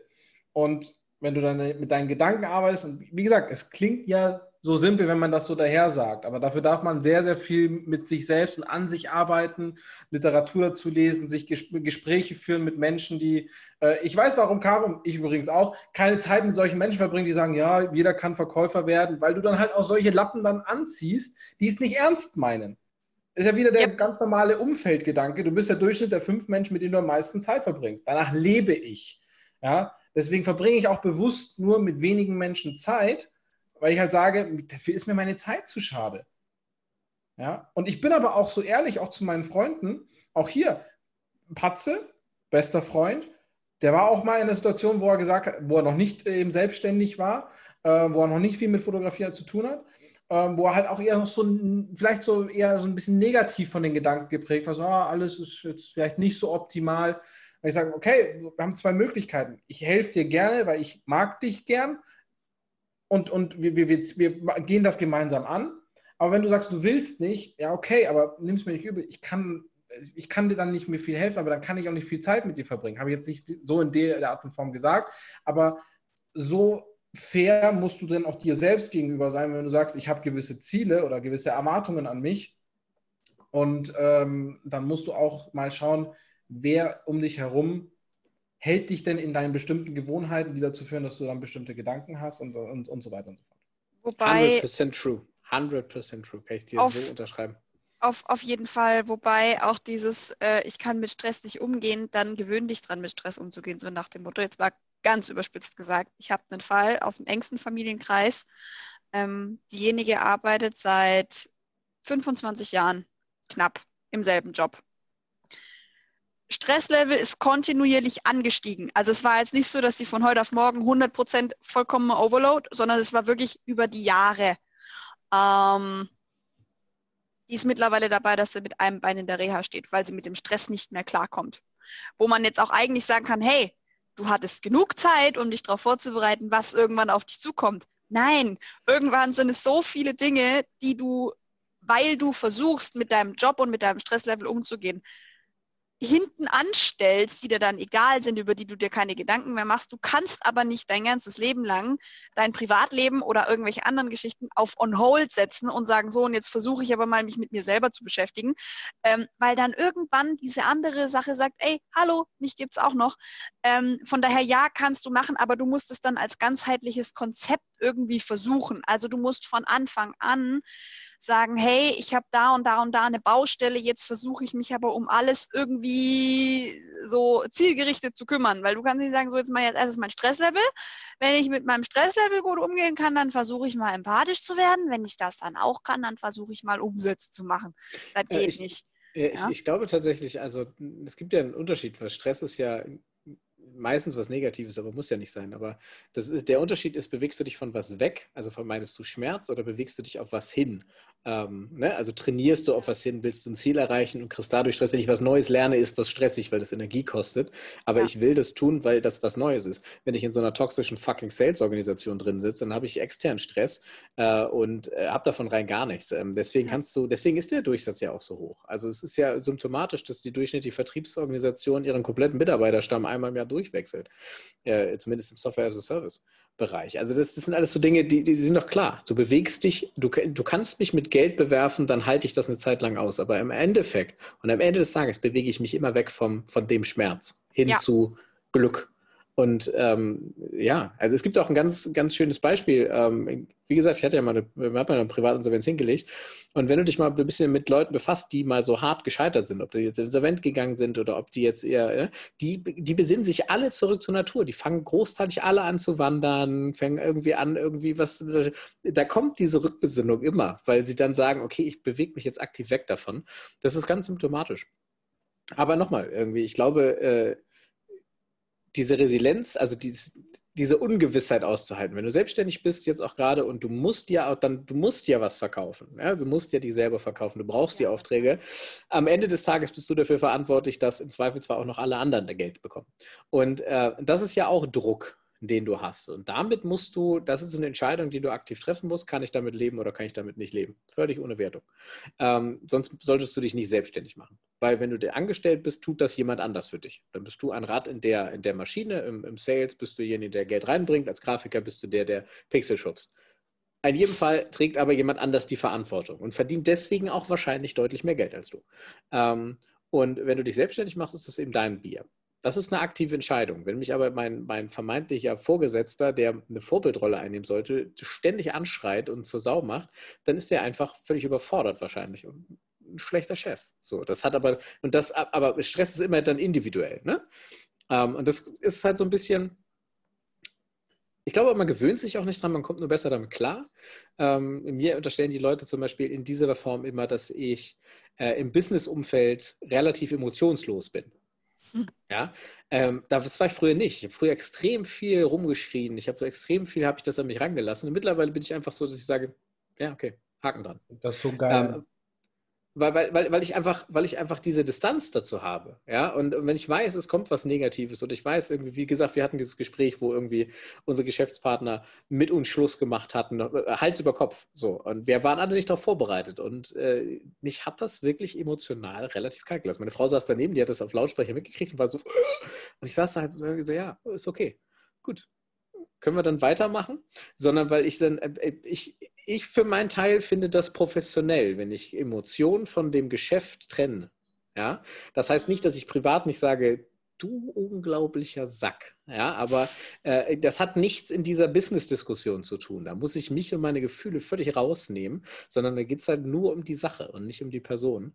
Und ähm, ich glaube, das das habe ich mir irgendwie über die Zeit angewöhnt, weil ich das, das war wirklich eine Schwäche von mir. Und ähm, das heißt, das kannst du durchaus schon trainieren. So. Ähm, Jan. Aber ich finde das, noch eine... geil. Ich ja. finde das so geil bei dir, weil, weil ich habe das ja auch mal nicht mal. Wir hatten ein Projekt gemeinsam, wo wir einen Call hatten, wo dann dir auch wirklich jemand, also der Kunde, so ein bisschen, man könnte sagen, Breitseite gegeben hat. Oh, und du hast das halt so cool gehandelt. Und das war noch in der Zeit, wo ich gerade so in dieser Phase war von zu verstehen, dass ich sehr emotional war und, und damals noch gewesen bin, äh, in dieses mehr faktenlastige, weil das hilft dir einfach sachlich zu bleiben und die Emotionen zu trennen. Und letztendlich ist ja Emotion auch einfach nur, wenn du Auto fährst und die Scheibe beschlägt. Du siehst nicht mehr, wo du hinfährst. Du siehst nicht mehr die Schilder, du erkennst nicht mehr die, die Fakten, weil sie sind ja da, du siehst sie nur nicht, wenn die Emotionen mhm. dazwischen kommen. Und das ist halt wirklich ein, ein Game Changer, wenn du das wirklich kannst. Und das kann man, indem man sich auf die Fakten konzentriert, indem man sich entweder das notiert oder sonst was ich hatte mega Schiss, meinen Ausstieg bei meiner Firma zu verkünden. Weil ich halt dachte, es wird zu einem Konflikt kommen und ich bin nicht so gut, weil ich bin, werde halt dann, oder ich bin damals so jemand gewesen, der in dem Beruflichen sehr schnell emotional wird und halt auch mal Sachen sagt, die man sonst nicht sagt. Nicht, dass ich beleidigend werde, aber ähm, trotzdem, dass man halt einfach äh, mal in gewisser Weise unsachlich wird und nicht mehr um das eigentliche Thema redet. Ähm, und auch das, was du gerade gesagt hast, Caro, mit, mit äh, du hast eine, eine Bekannte oder Familienmitglied, die seit 25 Jahren im, im Stress. Mit Stress klarkommen ist halt für viele, die verstehen nicht, was dahinter steht. Weil das ist wie wenn ich dieses Glas nehme, ich arbeite 25 Jahre in dem Job und gieße es jetzt auf und der Stress wird immer mehr, wird immer mehr, wird immer mehr. Irgendwann läuft das Glas über. Ja, dann zu sagen, damit klarzukommen, es funktioniert, wenn ich mehr reinkippe, um zu sagen, ja, irgendwann muss ich, bin ich es ja dann mal gewohnt, den Stress sondern ich muss einmal komplett lernen und komplett resetten und dann mal darüber nach, nachdenken. Ähm, also übrigens, das, was ich gerade gezeigt habe, das ist auch ein Therapieansatz. Das nennt sich Wesseling. Also jeder, der sich dafür interessiert, setzt euch mal mit Wesseling auseinander. Ähm, habe ich mal gemacht. Es ist ein therapeutischer, auch schamanischer Ansatz. Total spooky am Anfang, wenn man darüber nachdenkt, auch wenn man so, so was mal macht. Aber abartig krass abartig krass, richtig, richtig gut, weil du verstehst einfach gewisse Verhaltensmuster bei dir selbst, wie Ängste, wie warum ziehe ich äh, bestimmte Menschen immer an, zum Beispiel Menschen, die eher äh, kränklich sind, hilfebedürftig sind, weil du vielleicht einen Helferinstinkt in dir hast, den du unterbewusst getriggert bekommst durch eine Situation, die aus der Kindheit ist, was auch sehr, sehr viele im Vertrieb nicht klarkommen mit einer Ablehnung, weil es bei ihnen irgendetwas triggert, was in den ersten sieben Lebensjahren passiert ist, was bei den meisten ist, die irgendwelche Verhaltensmuster in sich haben. Ähm, und ja, also generell alles, was so in Gewohnheiten endet und wo man sagt, oh ja, ich muss mal lernen, wie man verkauft oder ich muss mal lernen, mit Stress besser klarzukommen, mit Ablehnung klarzukommen.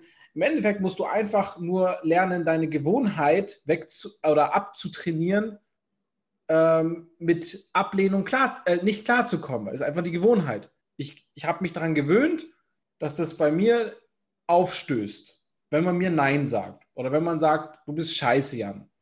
Ja, und, und René hat in dem Fall gelernt, Emotion von Business zu trennen.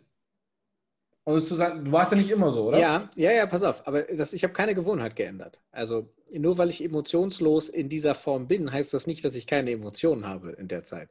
Das heißt, also, ja, nee, bin ich nicht. Ich, ich habe nur ein Pokerface entwickelt. Also ich habe halt nur gesagt, ich lasse das nicht an mich ran. Aber ich bin derjenige, der sagt, ich gehe nicht zum Sport, ich gehe Dämonen töten.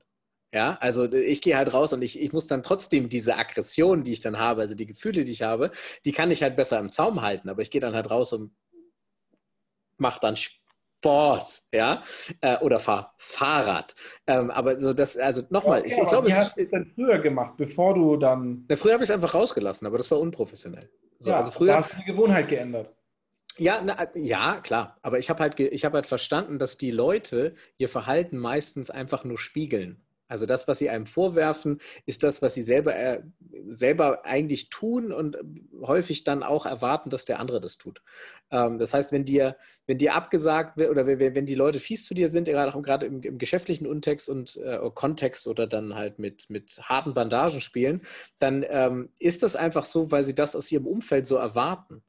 Und wenn du das dann halt enttäuscht, indem du entweder super professionell bist äh, und, und einfach das wirklich nur über die Sache geht oder dann wirklich super bei den Fakten bleibst, dann holst du die Leute in der Regel auch entweder an den Tisch zurück oder du machst zumindest einen guten Eindruck beim Rausgehen. So, ähm, das heißt aber trotzdem nicht, dass mich das kalt lässt in den spezifischen Fällen, sondern ich ärgere mich da schon sehr drüber. Aber du ähm, kannst aber es einordnen. Ich kann das einordnen und ich kann es vor allen Dingen später verarbeiten. Also ja. ich kann da halt einen Deckel drauf machen und kann sagen, okay, ich, ich, ich arbeite übrigens mit Autosuggestion. Also in solchen Fällen, wenn ich weiß, okay, gleich spuckt mir jemand ins Gesicht, gehe ich in meinem Kopf drei Schritte zurück und habe Abstand dazu. Und dann passiert das und dann kann ich halt sagen, alles klar, okay, ja, und gucke dann quasi von außen drauf und sage, war ein Big Move. So, und dann nehme ich dieses Ganze und kann das dann halt erstmal verstauen und dann kann ich das irgendwann später verarbeiten.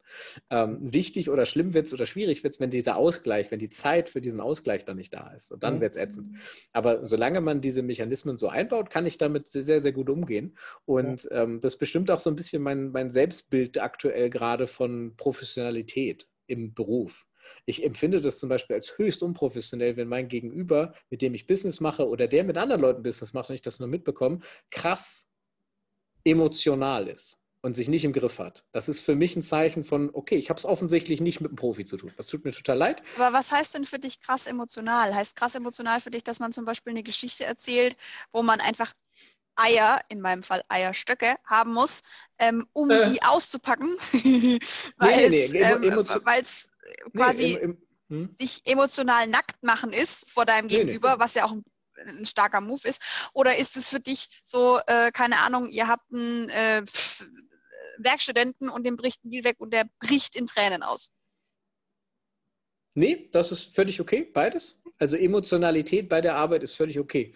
Aber Emotionalität als Führungskraft, die ich auf andere Leute auslasse, nicht. Also in deinem Beispiel zu bleiben, der Chef, wenn du da reingehst und, und der jemanden anschreit, dann ist das einfach ein fucking Amateur. Okay und gehört nicht dahin. Ähm, okay. Ähm, weil mein Job ist es in der Führungsposition, meine Emotionen im Griff zu behalten. Das heißt, wenn ich einen scheiß Tag habe oder wenn ich weiß, okay, wir müssen diese Zahlen schaffen, ansonsten geht die Firma pleite, dann ist es mein Job rauszugehen und euch zu motivieren und nicht zu sagen, hey, pass auf, irgendwie, die Firma steht am Abgrund, wir können alle nach Hause gehen, sucht euch einen neuen Job, sondern ich muss halt gucken, okay, wir haben noch eine, eine Halbzeit und ein bisschen Verlängerung Zeit, irgendwie drei Tore zu machen. Wie kriegen wir das hin? Und mein Job ist es, diesen Druck für euch abzufedern. Und das macht eine gute Führungskraft aus. Das macht übrigens aber auch einen guten Trainer aus. Oder so. Also den Druck, den du kriegst und den, der ist unweigerlich da, wenn du in, ab einer gewissen Position bist, den abzufedern für deine Mannschaft, sodass die vernünftig arbeiten kann. So, und das ist ja eigentlich die Aufgabe von der Führungskraft. Ähm, und das können halt aber die meisten nicht. Und da haben Emotionen halt aber nichts zu suchen. Denn klar kann ich mit dir emotional sein und sagen, Caro, ähm, wo kann ich dich unterstützen? Da muss ich sogar sehr emotional sein. Ich muss mich auf dich einlassen. Ich muss halt irgendwie gucken, wo kann ich, äh, wie kann ich dich erfolgreicher machen?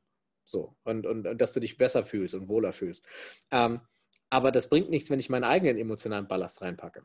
In der Psychologie nennt man das Hyperfokussierung. Ja. Dein Psychiater ist nie, geht nie mit eigenen Gefühlen in eine Therapiesitzung, sondern macht sich immer komplett frei. Also hoffe ich. Aber macht sich halt komplett frei, weil er sie muss sich ja auf dich einstellen und mit deinen Gefühlen, die muss er ja analysieren. Und das ist derselbe Mechanismus. Also Abstand zu dem Gegenüber gewinnt, dann Konzentration ins Gespräch und das sind so die Mechanismen, die ganz gut funktionieren.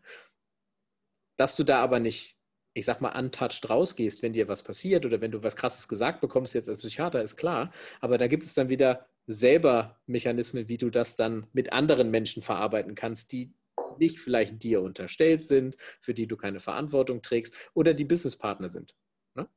Ja, auf jeden Fall. So, das, so, gehe ich da zumindest mit um, weil ich war da super emotional früher. Ich habe das alles an mich rangelassen und konnte da auch hatte keinen Filter, ähm, was natürlich extrem schlecht ist in, so einer, in so einer Position. Aber ich bin da mittlerweile sehr methodisch. Mich nervt es ein bisschen, dass die Leute halt tatsächlich immer sagen, ich wäre so irgendwie, ja, ähm, was hat der, äh, der, der Kim letztens zu mir gesagt? Ich habe da so meine Probleme, wenn es menschelt. Weiß ich nicht. Ich, ich trenne das nur rigoros. Aber ich verstehe, warum man das so sehen, sehen kann. Ne? Er hat das Problem, du oder er? Nee, äh, Kim sagte mir, ich habe so Probleme, wenn es menschelt. Äh, das wird mir häufig gespiegelt übrigens. Das ist jetzt nicht nur Kim, schöne Grüße, äh, sondern das ist tatsächlich, äh, häufig wird mir gesagt, ich hätte Probleme, wenn es menschelt, weil ich da so unempathisch bin. Ähm, was ich aber eigentlich mache, ist, ich verstehe, dass es dir gerade schlecht geht aus dem und dem Grund. Ähm, aber ich kann darauf nicht eingehen. Entweder weil es entweder die Position nicht zulässt, also meine Rolle in einer Organisation oder in einem Konstrukt, oder weil ich halt sage, okay, ähm, das würde der unserer Beziehung in der Form, unserem Geschäft nicht zutrage treten, wenn ich die jetzt gegen Schienbein trete, sondern ich nick das weg und sage, alles klar, okay, hm, finde ich, oder bin ich nicht mit einverstanden und sage dir das, ja, vertrete meinen Standpunkt ähm, und mache dann einen Haken dran. So. Ähm, also äh, konkretes Beispiel, wie gesagt, wenn du so eine Geschäftsbeziehung aufkündigst, könnte man sagen, ähm, hey René, ich finde dich total Dreck und so, wie du dich verhalten hast mit dem anderen Typen zusammen, das war eine ungeheure Frechheit und du bist ein und ich will nie wieder was. So kann man das natürlich anfangen. Ja, ist keine konstruktive Ebene und weiß ich nicht. Aber hätte, hätte man gesagt, du, ähm, ich sehe das nicht mehr. Ich, ich fühle das nicht mehr, ich fühle mich nicht mehr wohl. Ähm, und ähm, ich weiß nicht, wie es dir geht, aber ich würde es gerne auflösen. Wäre das okay? Klar wäre das okay. Selbe Sache, zwei völlig verschiedene Ansätze. Ja, also sich selber mal rausnehmen und auf die Sache konzentrieren und zu sagen, es funktioniert nicht, wir arbeiten zu unterschiedlich. Ich glaube, wir sind besser aufgehoben, wenn wir das separieren. Das ist doch völlig fein. So. Also warum persönlich werden, warum gegenschießen, ne? so, warum darum das so ins Persönliche tragen? Das hat im Business einfach nichts verloren, finde ich ja. zumindest. Ich kann das gar nicht unterschreiben, äh, dass, dass du sagst, also dass man behauptet, du, du hättest Probleme damit, wenn es menschelt, weil ich kann mich selber an Situationen erinnern, wo ich dir eine lange Mail geschrieben habe, ähm, wo, wo ich so an der, du kannst dich erinnern, an welche Mail. ja, und äh, wo ich gesagt habe, hey, ich glaube, ich brauche da deine Hilfe, weil du bei mir was angestoßen hast, was äh, ähm, einfach sehr lange rumort hat. Und äh, deine Antwort war einfach nur, machen wir. Aber war doch auf den Punkt, oder nicht? ja, ja. Und äh, das ist und ich, also das hängt vielleicht auch mit meinem Wesen zusammen. Ich bin sowohl privat als auch im Business bin ich kein Mensch, der Fan von Trösten ist. Was jetzt, jetzt auch so ein bisschen da mit reinfällt, wenn es darum geht, so, ach ja, du Armer und ah, ja, was man so vielleicht so das Menscheln noch so packen könnte. Ähm, sondern ich, ich, bin halt immer Fan davon, wenn mir ein lösungsorientierter Mensch gegenübersteht und sagt, okay, was, was machst du jetzt? Oder was ist die Lösung oder hast du schon mal darüber nachgedacht? Ähm, weil das halt immer ergebnisorientiert ist und ähm, es gibt aber Menschen, die sehen das anders und äh, da ecken wir ganz krass an. Also ja, ich bin, so, also ne, ich, ich verstehe, wenn deine Katze gestorben ist, dann verstehe ich, dass du traurig bist. Und dann, dann, dann möchte ich auch, dass es dir besser geht. Aber ich bin nicht der Typ, der sich neben dir hinsetzt und mit dir weint. Weil das kann ich nicht. Weil ich bin halt. Ich einfach, auch nicht, ich bin Hundemensch. Ich würde dich ja, auslachen. Nee, aber ich, ich bin dann, wenn, wenn, na, nochmal, nochmal, ich, ich würde dann, ich bin da so ein Typ so, okay, wenn sowas, wenn sowas mir passiert, dann mache ich das mit mir aus, ja, äh, und möchte auch gar nicht, dass da noch großartig Leute kommen, sondern ich mache das mit mir aus und wenn ich das mit mir ausgemacht habe, dann kann ich auch drüber reden. Ähm, und da bin ich halt so. so ne? Also kein Anspruch auf Perfektionismus, aber so, das ist halt, ich bin tatsächlich nicht sonderlich empathisch, wie die meisten Verkäufer eben nicht empathisch sind. Wir sind emotional intelligent. Ich verstehe, dass es dir traurig, äh, dass du traurig bist und ich verstehe auch exakt warum. Aber ich wäre kein guter Verkäufer, wenn ich das jetzt an mich ranlassen würde, sondern ich versuche das aus der Distanz zu betrachten oder eben, wie Jan richtig sagt, ergebnisorientiert analytisch zu betrachten. Ich glaube schon, dass du empathisch bist, aus, aus meiner Definition. Ja, will ich nicht. Ja, aber, äh, weiß ich nicht, aber es, äh, tatsächlich bin ich es nicht. Aus dem, aus dem einfachen Grund, ähm, dass, dass du sehr schnell, zumindest aus den Gesprächen, die ich mit dir geführt habe, ein Gefühl für meine Situation bekommst, ohne dass ich sie vielleicht mit den perfekten Worten beschrieben habe.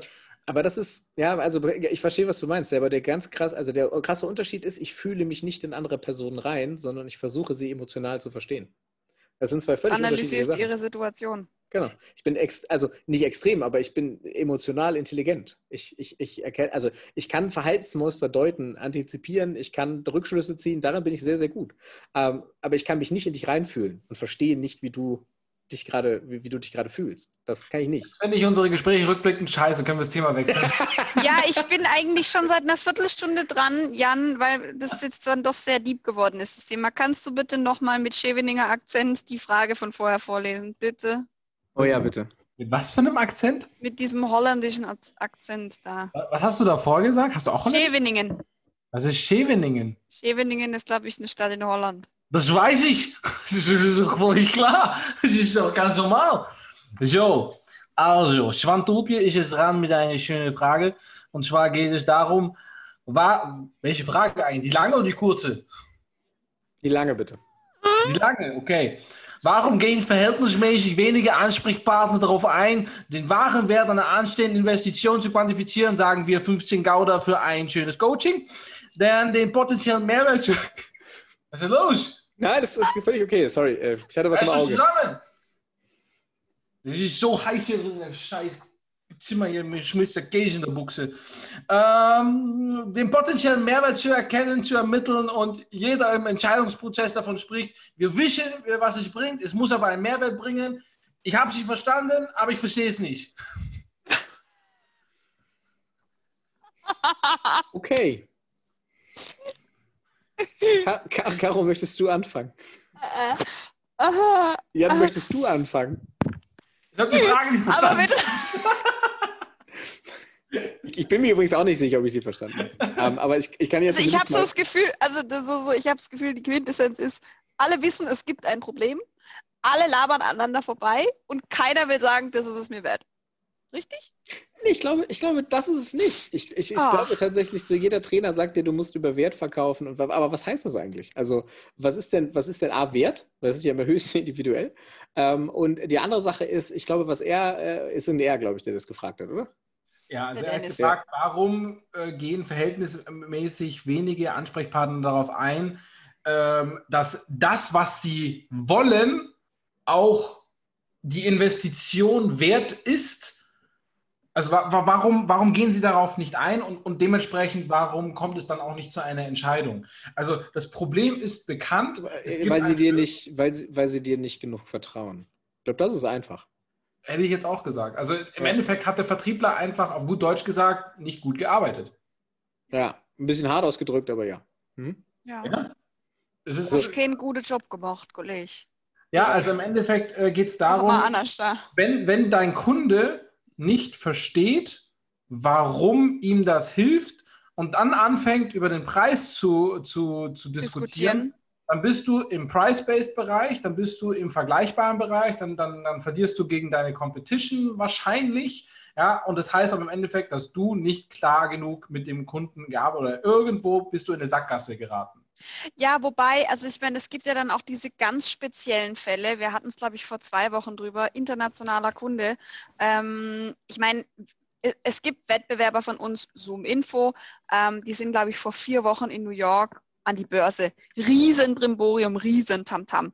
Ähm, die sind international, was Firmendaten angeht, gut. In Deutschland sind die beschissen. Ähm, aber die haben mich dann, hä? Gut, dass es alles öffentlich ist, was wir hier machen. Ja, ja. Äh, es ist so. Die finden wahrscheinlich auch Echobot scheiße, weil wir im Dachraum einfach bessere Daten haben. Ja, die sind dafür in UK und den USA stärker. Jeder hat seinen USP, überhaupt gar keine Frage. Aber ähm, dieser Kunde, ähm, der hat mich dann irgendwann angefangen zu fragen, ja, warum? Warum hat Zoom Info bessere Daten in UK als ihr? Habe ich gesagt, ey, wir sind seit drei Monaten in UK. Wir haben noch nicht alle Schnittstellen, die wir brauchen. Wir haben unsere Tools noch nicht fertig internationalisiert. Wir stecken mitten im Prozess drin die sind die ganze Zeit schon auf dem Markt unterwegs. Du kannst mich doch jetzt nicht fragen, warum jemand, der das seit zehn Jahren macht, besser ist als ich und ich bin seit drei Monaten dabei. Das ist bei Coaching und Consulting, ist cool übrigens, äh, vielleicht was anderes, weil du einen komplett disrupt... Ey, kannst du dich mal festlegen, weil du vielleicht einen komplett anderen Ansatz hast, irgendwas Disruptives. Schieß mich tot, ist mir eigentlich auch egal da geht das vielleicht. Aber bei solchen Dingen, wenn es einfach auch Zeit braucht, ein Crawler braucht Zeit, um über eine Datenbank drüber zu laufen. Es tut mir furchtbar leid. Google war am Anfang auch nicht so groß, wie es jetzt ist. Was glaubt ihr, wie lange das gedauert hat? Die Suchmaschinengeschichte so zu optimieren, dass ihr innerhalb von einer Hundertstel Sekunde einen Treffer bekommt, wenn ihr in Google Digitalisierung eingibt. Und nicht nur einen Treffer, sondern viele. Das hat extrem lange gedauert und Google war ja nicht von Anfang an die beste Suchmaschine am Markt. Da gab es welche, die haben das länger gemacht. Und Google hat es aber einfach richtig gemacht. Ja, Facebook ja auch. Facebook war nicht das erste Social Media Network, das es gab. Aber die haben es richtig erste- gemacht. Die bessere Suchmaschine kam tatsächlich aus Deutschland ähm, und äh, war ein Uni-Projekt und deswegen Ja. hat es auch nicht funktioniert. Genau. Das weiß der Aber Henk, das- weil er wesentlich älter ist als wir.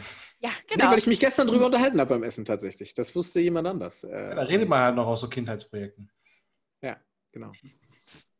Ähm, nee, aber das ist eben so das, wo ich dann sage, ey, wenn, wenn, wenn, wenn dann jemand in so einer ewigen Warum-Schleife drin ist, wo ich mir wirklich irgendwann, wo ich dann wirklich gerne das Emotionale vom Business nicht trennen wollen würde, sondern einfach irgendwann sagen würde, Alter, wenn du ein Problem hast, lass mich in Ruhe. Blockier meine, lass mich in Ruhe, ruf mich nie wieder an, brich den Kontakt zu mir ab, bin ich fein mit, aber bitte lass mich mit dieser Fragerei endlich in Ruhe. Weil ich kann ja nicht mehr machen, als ihm in diesem Fall vollkommen emotionslos die Fakten zu präsentieren. Wenn ihm das nicht passt, warum reden wir dann überhaupt noch? irgendwas scheine ich dann emotional intelligent oder empathisch richtig gemacht zu haben, dass er trotzdem immer noch mit mir redet, weil er trotzdem irgendwie glaubt, dass es irgendwie vielleicht funktionieren kann. Stellst du diese Frage im, äh, im, im Gesprächsablauf? Ganz offen? Welche meinst du? Warum reden wir noch? Habe ich einmal gestellt, ja. Auch. Ging nicht ich gut das, ich, ich, doch, ich mache das regelmäßig. Also nee, also das, das war wirklich so, keine Ahnung, ich will das Komplettpaket, aber dann für 99 Euro wo ich sage, ja, okay, gut, dann gehen Sie zur Post, brauchen wir nicht mehr reden. Schönen Tag noch. Also hat aber auch ein bisschen gebraucht, bis ich mich das getraut habe. Ein Kollege von mir, der Marvin, hello, ähm, der hat es mal gemacht und ich habe das mitgehört, als wir noch alle im Büro waren, so pre-Corona. Also ich, ich, bin, ich, bin, ich bin tatsächlich, hey, der Preis ist der Preis. Punkt. So. Und das ist völlig okay, wenn dir meine Dienstleistung das nicht wert ist. Alles gut. Aber dann verschwende ich nicht ihre Zeit, oder? Dann sollten wir doch, dann sollten wir zusehen, dass sie mit anderen Leuten ins Gespräch kommen, wo der Preispunkt besser passt. Ja. So, also, hey Leute, sorry, aber der Preis ist der Preis, so Punkt. Und äh, wenn es dir das nicht wert ist, dann ist das vollkommen okay für mich. Wirklich, ich bin da nicht böse.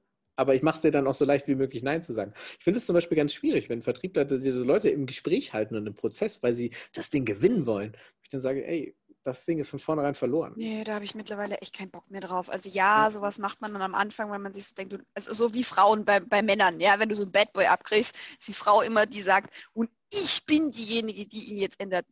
Nein, Süße bist du nicht.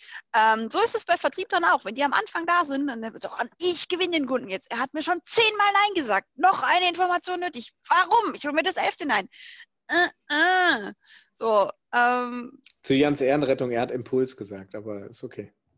Ja, ich glaube, dieses noch eine Information nötig. Das, ähm, das ist vom Limberg, glaube ich. Oder? Ich habe keine Ahnung, wo es herkommt, so, aber ich glaube. Er ist vom Limberg, es ist ganz furchtbar. Da komme ich nicht mehr raus, dass ich das einmal gesagt habe. Ich bin, Nein, ich das, hat halt auch, das hat auch René bei mir in der Podcast-Folge über alte weiße Männer gesagt. Das ist exakt, das, also es ist ja egal, an welchem Lebensbereich du das jetzt anlegst.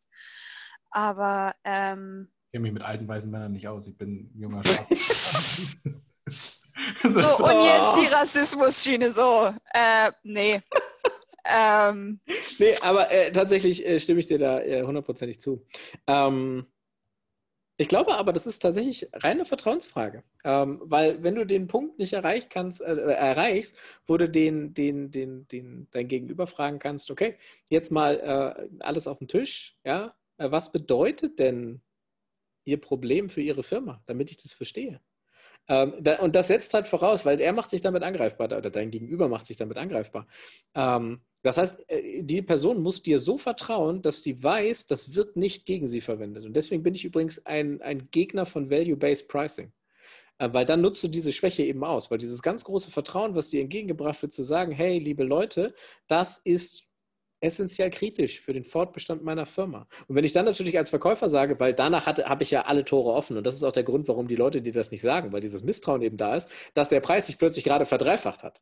Wenn du aber vorher transparent mit deinen Preisen bist und sagst halt, pass auf, äh, Dienstleistung X und Y kosten so und so viel, das ist ein relatives Standardding, Projekt kostet irgendwas zwischen, keine Ahnung, 20 und 25.000 für irgendwie fünf Monate, so das ist so ungefähr die, die Himmelsrichtung, in die es geht habe ich zumindest das Budget-Thema schon mal aus dem Weg, weil entweder die Person zuckt direkt dort oder eben nicht. Braucht ähm, ein Defibrillator, fällt Ja, oder, oder, eben nicht. So, ne? aber, aber auf der anderen Seite kann ich dann im späteren Verlauf ganz, ganz konfliktfrei die Frage stellen, was bedeutet denn, was ist die Tragweite dieses, dieser Herausforderung, dieses Problems für Sie? Und dann antwortet er mir, weil dann hat er das ja schon verwunden. Und wenn ich dann plötzlich sage, okay, jetzt kostet es 50.000 Euro, dann sagt er natürlich, hm, warte mal, was? Aber äh, so habe ich diesen Sache halt aus dem Weg geräumt. Ähm, des, deswegen halt habe ich meine Probleme aus der Vertrauensfrage raus mit Value-Based Pricing. So.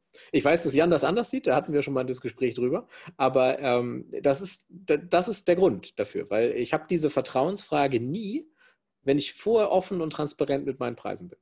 Aber wisst ihr, was mir gerade einfällt? Also ich meine, wir, wir, wir drei scheinen ja zumindest viel richtig zu machen, so ab und an, so generell, so im Großen und Ganzen. Ich hätte mal gerne so jemanden dabei, der lauter Fehler macht. Einfach um mir mal vorzustellen, wie sich das anhört. Nein, nein, nein weil du kannst das kannst du nicht ver, ver, Wir alle haben Fehler gemacht. Ey, ey pass auf, Hausaufgabe, ja. Äh, jeder, jeder ruft jetzt mal ein, ein eine Vertriebsmannschaft äh, der Wahl an und lässt sich mal eine Demo geben. Also das können wir gerne machen. Die anonymisieren wir, schneiden wir mit und dann diskutieren wir die hier im Podcast. Anonym. Nein, Quatsch. Aber ey, nochmal, ich kriege ich krieg Anrufe, weißt du, jede scheiß LinkedIn-Mail, die ich kriege, die sagt so, hey, willst du und willst du, wir machen dich auf. Ich sage immer ja. Ja. Äh, dann kriege ich halt die Anrufe. Und die Anrufe laufen dann so, ey, hier, ich komme aus Team sowieso. Ich habe den Typen noch nie gesehen, also auch, auch nichts gehört. Und die sagen das, als ob ich das wissen müsste, wer das ist. Und dann kommt das nächste Ding, wir machen dich zum nächsten Grand Cardone. Ich sage, wow, okay. ich, ja, ich bin gespannt. Was muss ich tun? Ja, hier, äh, exklusives äh, Geschäftsführer-Coaching kostet 30.000 Euro. Ich, hm. so. Aber das sind so Sachen, ähm, die gibt es da draußen und äh, es gibt, äh, also ich bin derjenige, der beim Cold Calling wegdrückt. Also wenn mich jemand kalt anruft und sagt, guten Tag, mein Name ist Jan Schniepelpool und ich möchte, nicht was verstehen, war jetzt, war jetzt exemplarisch, nein, aber äh, Jens Schniepelpool und ich möchte gerne Ihnen folgendes, ich drücke den weg. Ich sag nicht, äh, Eddie sitzt immer neben mir und sagt so ganz, äh, also, ja, nein, das ist gerade nicht interessant. Nein, wirklich nicht. Das ist Zeitverschwendung. Ich sage, klack. So, und wenn er nochmal anruft, blockiere ich seine Nummer. Weil ich sage, ich weiß, dass das der beschissenste Job der Welt ist, aber verschwende nicht meine Zeit. Das ist die einzig wertvolle Ressource, die ich habe. Und du verschwendest diese. So, verschwende nicht meine Zeit. Bisschen unfair, weil ich vorher sage, ruf mich an, aber ich. Aber trotzdem, also ich glaube, gerade weil wir viele Fehler gemacht haben, sind, ist jeder von uns da, wo wir jetzt sind. Weil, wir haben viel immer, Scheiße gefressen, ja, stimmt. Wenn du immer nur Sachen richtig machst, dann hinterfragst du ja nie, was könnte ich jetzt besser machen können? Oder wo bin ich gerade vielleicht auf dem Holzweg? Oder wenn ich diesen Weg weitergehe, also hätte mir René damals nicht die Augen geöffnet, wow. wäre ich wahrscheinlich immer noch in meiner Firma. Und es hätte. Alter, wenn irgendwer den Podcast sieht, kriege ich richtig böse E-Mails. Nein, kannst du machen. Kannst du machen. Weil ich sage ja nicht, was es konkret ging. Ja, aber es war einfach schon von vornherein klar, dass wir unterschiedliche Auffassungen hatten, wie wir das Unternehmen ausrichten wollten. Und das ist, das ist ja völlig legitim. Ja, der eine will vielleicht ein bisschen mehr nach da, der andere möchte ein bisschen mehr nach da. Völlig in Ordnung. Ey, aber ich wäre, nicht, ich wäre nicht auf Dauer glücklich gewesen. Und, und das, das war ich schon längere Zeit nicht. Ich habe mich nur nicht getraut, diesen Gedanken zuzulassen. Das ist halt der Blick von außen, den man manchmal hat. Ne? Das, jeder kennt so ein Pärchen, äh, die, die, die, lernst du auf einer Party kennen oder so und du weißt genau, das, wie, wie, warum funktioniert das bei denen so? Die sind so sehr nicht auf einer Wellenlänge und eigentlich hassen die sich, hat man den Eindruck. Ähm, und äh, wenn du das dann jemandem mal sagst, dann ist das auch meistens so, ah ja, eigentlich hast du recht, das funktioniert wirklich nicht so gut. Aber es ist halt dieser Blick von außen, weil du kennst ja halt nur das das Kaninchenloch, in dem du gerade steckst. Ähm, und ich glaube, das ist ein ganz entscheidender Punkt. Deswegen gibt es ja so viele Berater da draußen, weil das ist ja auch etwas Wertvolles, der Blick von außen. Also wenn jemand mal auf meine Organisation guckt und sagt, warum benimmst du dich eigentlich den ganzen Tag wie ein Arschloch? Und ich sage, nein, natürlich, also, hm, Okay, hast du vielleicht. ja. ähm, hier, äh, der, der, der Tobias Hagenau sagte das. Die haben ja eine krass coole, bei, bei HQ Labs, die haben eine krass coole Firmenkultur. Und äh, der sagte das in so einem Podcast, den wir aufgezeichnet hatten, auch, äh, dass er dann immer mal so ist: so, ja, und wir machen das so und so und so und so. Und danach seine Mitarbeiter zu ihm kommen und sagen: hey, das war super cool. Aber eigentlich klappt das nicht so gut. Weil du machst das eigentlich nicht. Und er, oh. oh. Also, also Eigen- und Fremdvernehmung ist ganz entscheidend in diesen Sachen. Ja, und ähm, Deswegen Blick von außen ist total wertvoll. Also übrigens, weil die Caro gerade so schön ausgeflippt ist, wieder, wieder. Nein, aber du es so, so schön erzählst, so Emotionen. Ich würde so gern einfach mal eine Kamera einen Tag, wie du arbeitest und immer nur den, die zehn Sekunden nach einem Sales Call filmen und aneinander schneiden. Weil ich mir rutscht jedes Mal das Lächeln aus dem Gesicht. Ne, ist wirklich so, alles klar, alles klar, okay, vielen Dank, wir hören uns dann so, boah, Alter. du nutzloses du meine, Stück. Ja, genau, du nutzloses Stück Scheiße, du. Ja, nicht mal ziemlich, aber einfach so wie so, so dieser pfälzische, ich kann das nicht so nachmachen wie du, aber wenn jetzt der Holländer wäre, so, ja, äh, alles klar, ja, ich wünsche dir noch einen schönen Tag, so, mein Gott, die Scheiße, die ganze Kacke, ich habe keinen Bock mehr, die Scheiße, wo ist mein Käse, ich brauche ein bisschen Droge, hier ein bisschen Parmesan durch die Nase ziehen. so, weißt du, was ich meine? Ja, original so. Aber ich befriedige mich dann eher mit Maultaschen und Bier, wenn es mir richtig schlecht geht. Achso, ich versuch's mit Frauen, okay. oh Gott, ey. Leute, Highlight der Woche, Themawechsel. René. Mein Highlight der Woche? Ja. Ähm, mein Highlight der Woche war tatsächlich äh, Ostsee mit meiner Tochter. Das war richtig cool. Ja, also am Strand äh, irgendwie die Kleine ist eine super Wasserratte. Hat doch eigentlich noch nie Wasser, also Wasser schon vorgesehen, klar, aber so erst nochmal Meer und so. Und direkt äh, als Rockstar Kopf runter Wasser und, und hast du nicht gesehen. War richtig gut. Das hat Spaß gemacht. Ohne, äh, ohne Nasen, also. Ja, ja, ohne. Einfach bam, fand sie witzig, weiter und ich immer. Äh. ja, und äh, das ist als, als Elternteil stehst du daneben und sagst, fuck. Ich stelle so. mir das immer so vor bei Bekannten, ihre Kinder, die als Mini-Version. Ich stelle mir gerade René in klein vor, mit so einem rosa Badeanzug. Ich sehe es nicht so. Oh mein Gott, die schaut ja wirklich aus wie du. Nur ohne Gesichtsbehaarung. Was? das ist einfach ja. Äh, und äh, ja, also das war, das war äh, Highlight der Woche. Also nach meinem, nach meinem Wochenausklang, der ja doof war, äh, war das echt cool. Du, und ansonsten war die Woche auch ganz, ganz okay. Ähm, das ist halt alles gerade sehr anstrengend und ehrlich gesagt muss sich davon jetzt auch mal was ändern. Also es muss jetzt in irgendeine Richtung, muss, müssen Dinge aufhören. Ähm, aber äh, ansonsten alles cool. Ich habe auch diese Woche mich viel mit Videoschnitt beschäftigt, was ich äh, gut finde, weil im Gegensatz, ne, wie gesagt, hatten wir ja schon mal darüber gesprochen, kann halt nicht mehr so viel unterwegs sein und mit der Kamera äh, filmen und so, weil ich halt die Kleine in die Kita bringe ab September jeden Morgen und das so not negotiable ist, negotiable, also nicht zur Diskussion steht. Ähm, und deswegen äh, habe ich halt gesagt, okay, wenn ich nicht mehr reisen kann, aber Bock habe auf Video, werde ich halt der Postproduktionsgott. Äh, und ähm, da habe ich jetzt zum Beispiel ein neues Format vor, kann ich ja derzeit anteasern, ein Tool in fünf Minuten. Also einmal ein Video, fünf Minuten war LinkedIn ähm, ein Tool äh, fünf Minuten lang erklärt und dann halt nicht einfach so, ey, was war der Use Case für mich? Ähm, wie bin ich rangegangen? Welche Tools habe ich mir angeguckt? Welches ist es geworden? Und dann halt das nicht so, ey, ja, guck mal hier, ich bin jetzt klein da unten zu sehen und hier da einfach so ein Screencast, sondern halt cool mit Animationen und sowas und so fort. Das habe ich mir jetzt beigebracht und da habe ich richtig Bock drauf. Und äh, ein Tool in fünf Minuten. Mal gucken, ob es ankommt. Ich arbeite ja an meiner LinkedIn-Influencer-Karriere, nachdem wir das hier mal besprochen hatten. Ich bin ja gut unterwegs hier. Du wirst dann ein Befluencer. Was auch immer Doppel das ist, e. auf jeden Fall. Ein Business-Influencer. Ja, genau.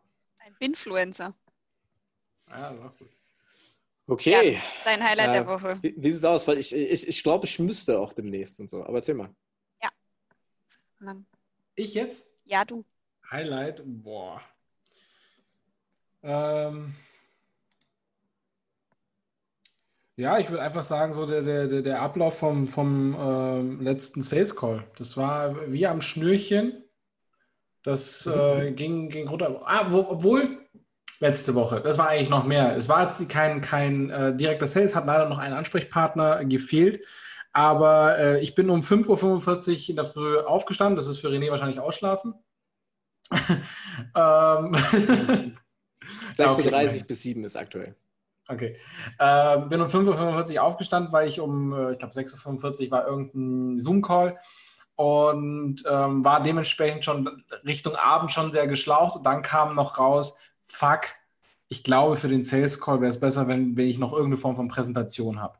So, dann sitzt man da um halb zwölf nachts äh, und baut an, fängt dann an, noch so eine Präsentation zu bauen bis 2 Uhr. Ist schon fast äh, 23 Stunden irgendwie schon oder 22 Stunden auf den Beinen. Ähm, und ich habe wirklich bis eine Minute vor, diesem, vor dieser Präsentation, vor diesem Call äh, mit, es waren geplant fünf Entscheidern, es waren nur vier da, ähm, diese Präsentation nochmal ordentlich durchzuüben, dass ich das auch vernünftig präsentiere. Ich war todesunzufrieden, ich habe Schweißperlen geschwitzt, äh, ich, ich war ultra nervös, ich habe mir die Hosen gemacht und dann war es cool Also man hat direkt eine persönliche Beziehung zu den Leuten aufgebaut. Äh, man war sofort per Du. Äh, man, man, ich bin gut reingekommen und die Präsentation, es war auch alles verständlich für die und ähm, ja, also es, es, hat für sie Sinn gemacht, aber natürlich, dass die Entscheidung jetzt noch nicht gefallen ist, sondern jetzt erst im September äh, gefallen, gefällt wird, weil es da einfach nochmal einen Follow-up-Call gibt. Aber in Summe, es war für mich einfach so dieser Step aus der Komfortzone heraus, den, glaube ich, jeder als, als Learning für sich aus der Folge mitnehmen kann, wenn es nur das ist. Nein, es war noch wesentlich mehr dabei. Ähm, aber das war für mich auf jeden Fall so das Highlight äh, äh der Woche. Cool. Ja, schlecht. Mein Highlight der Woche war, als ich gelesen habe, dass Knorr seine Zigeunersoße auf Basis der immer noch schwelenden Rassismusdebatte umbenennt. Ich finde es total krass, dass du immer ein politisches Thema nimmst. Findest du es gut? Ähm, das ist was, was seit Jahren überflüssig ist. Zigeuner ist seit wie vielen Jahren schon ein Schimpfwort? Weiß ich nicht. Und Knorr, nee, wir sind Knorr. Also ich meine, das Lustige ist ja, die kommen ja aus Heilbronn, also da, wo ich ja jetzt auch meinen Urlaub verbracht habe. Ähm, und äh, das war dann ziemlich geil, weil es dann erstmal so durch die Lokalklatschpresse und dann groß und LinkedIn und Instagram und keine Ahnung was. Und ich dachte mir so. Instagram, so, da kommt sie durch. nee, aber ähm, wo ich mir so denke, ganz ehrlich, Leute, äh, also A, schmeckt die einfach nur scheiße, die Soße. Hätte man auch in Flüssigkacke umbenennen können. Hätte jetzt nicht viel gemacht. Wirklich hast nicht. Jetzt, hast du jetzt Jägersoße, ja? Äh, ja, oder irgendwie ist es so, so Paprikasoße. Irgendwas. Ich weiß es nicht. Äh, nee, Jägersoße ist ja nochmal was anderes. Jägersoße ist ja äh, quasi eine Bratensoße mit Pilzen, habe ich mir mal erklären lassen. Ähm, aber gut. Ja, ja, das, das ist super. Aber das hat ja, also die Zigeunersoße. Ähm, habe ich noch nie gegessen. Ja, das ist irgendwie auch so Bratensoße mit hohem Tomaten- und Paprikaanteil meine ich, dass es das ist. Ich bin mir nicht sicher. Ich kenne, also ich kann zwar kochen, aber dann so Tütensuppen nicht mein Thema. Ähm, aber ähm, ja, fand ich auf jeden Fall lustig, dass die so gesagt haben, so jetzt wegen der immer noch schwelenden Rassismusdebatte, wo ich so sage, Digi. Rassismus, die waren nie weg. Die waren nee, weg. nee, und die schwelt auch nicht immer noch und die wird auch nicht wieder neu entfacht. Ja, Black Lives Matter, wichtig. George Floyd ist richtig kacke, was da passiert ist. Aber ähm, ja, naja. Ladies and Gentlemen, es war mir eine Ehre. Ähm, hat ein Vergnügen. Ich freue mich auf nächste Woche. Ich weiß nicht, ob wir, weil wir nächste Woche Mittwoch das Event haben und Donnerstag zurückfahren, äh, müssen wir mal gucken, ob wir das vielleicht äh, auf Freitag schieben oder ja. Klären Mittwoch wir noch? Wenn wir, wenn wir beide unterwegs sind, oder zu, zu, zu dritt. Nee, dann müssen wir es Dienstagabend machen. Können wir machen. Ja, dann, dann sitzen wir halt alle bei mir hier. Gut, okay. Ladies and Gentlemen, es, es, war mir eine Ehre, weil ich habe einen äh, Folgetermin. Ähm, Post geht raus, äh, wenn ihr möchtet, folgt uns, äh, folgt dem Jan, äh, weil Coaching ist gut, äh, kauft bei der Caro EchoBot, weil, was sagt Caro? Oder hört bei ihr Podcast rein. Wie heißt dein Podcast, Caro? Girl in Sales. Uh, B2B-Influencer. Aktuell Folge anhören. Oh, B2B, uh, kann ich was lernen, sehr gut. ähm, und ansonsten, äh, ja, wünsche ich euch eine schöne Woche. Äh, gehabt euch wohl, bleibt gesund und äh, bis zum nächsten Mal. Bis denn. Ciao. Tschüssi. Kann ich jetzt aufhören zu lächeln? Aber man sollte lächeln. Du weißt. Oh Gott.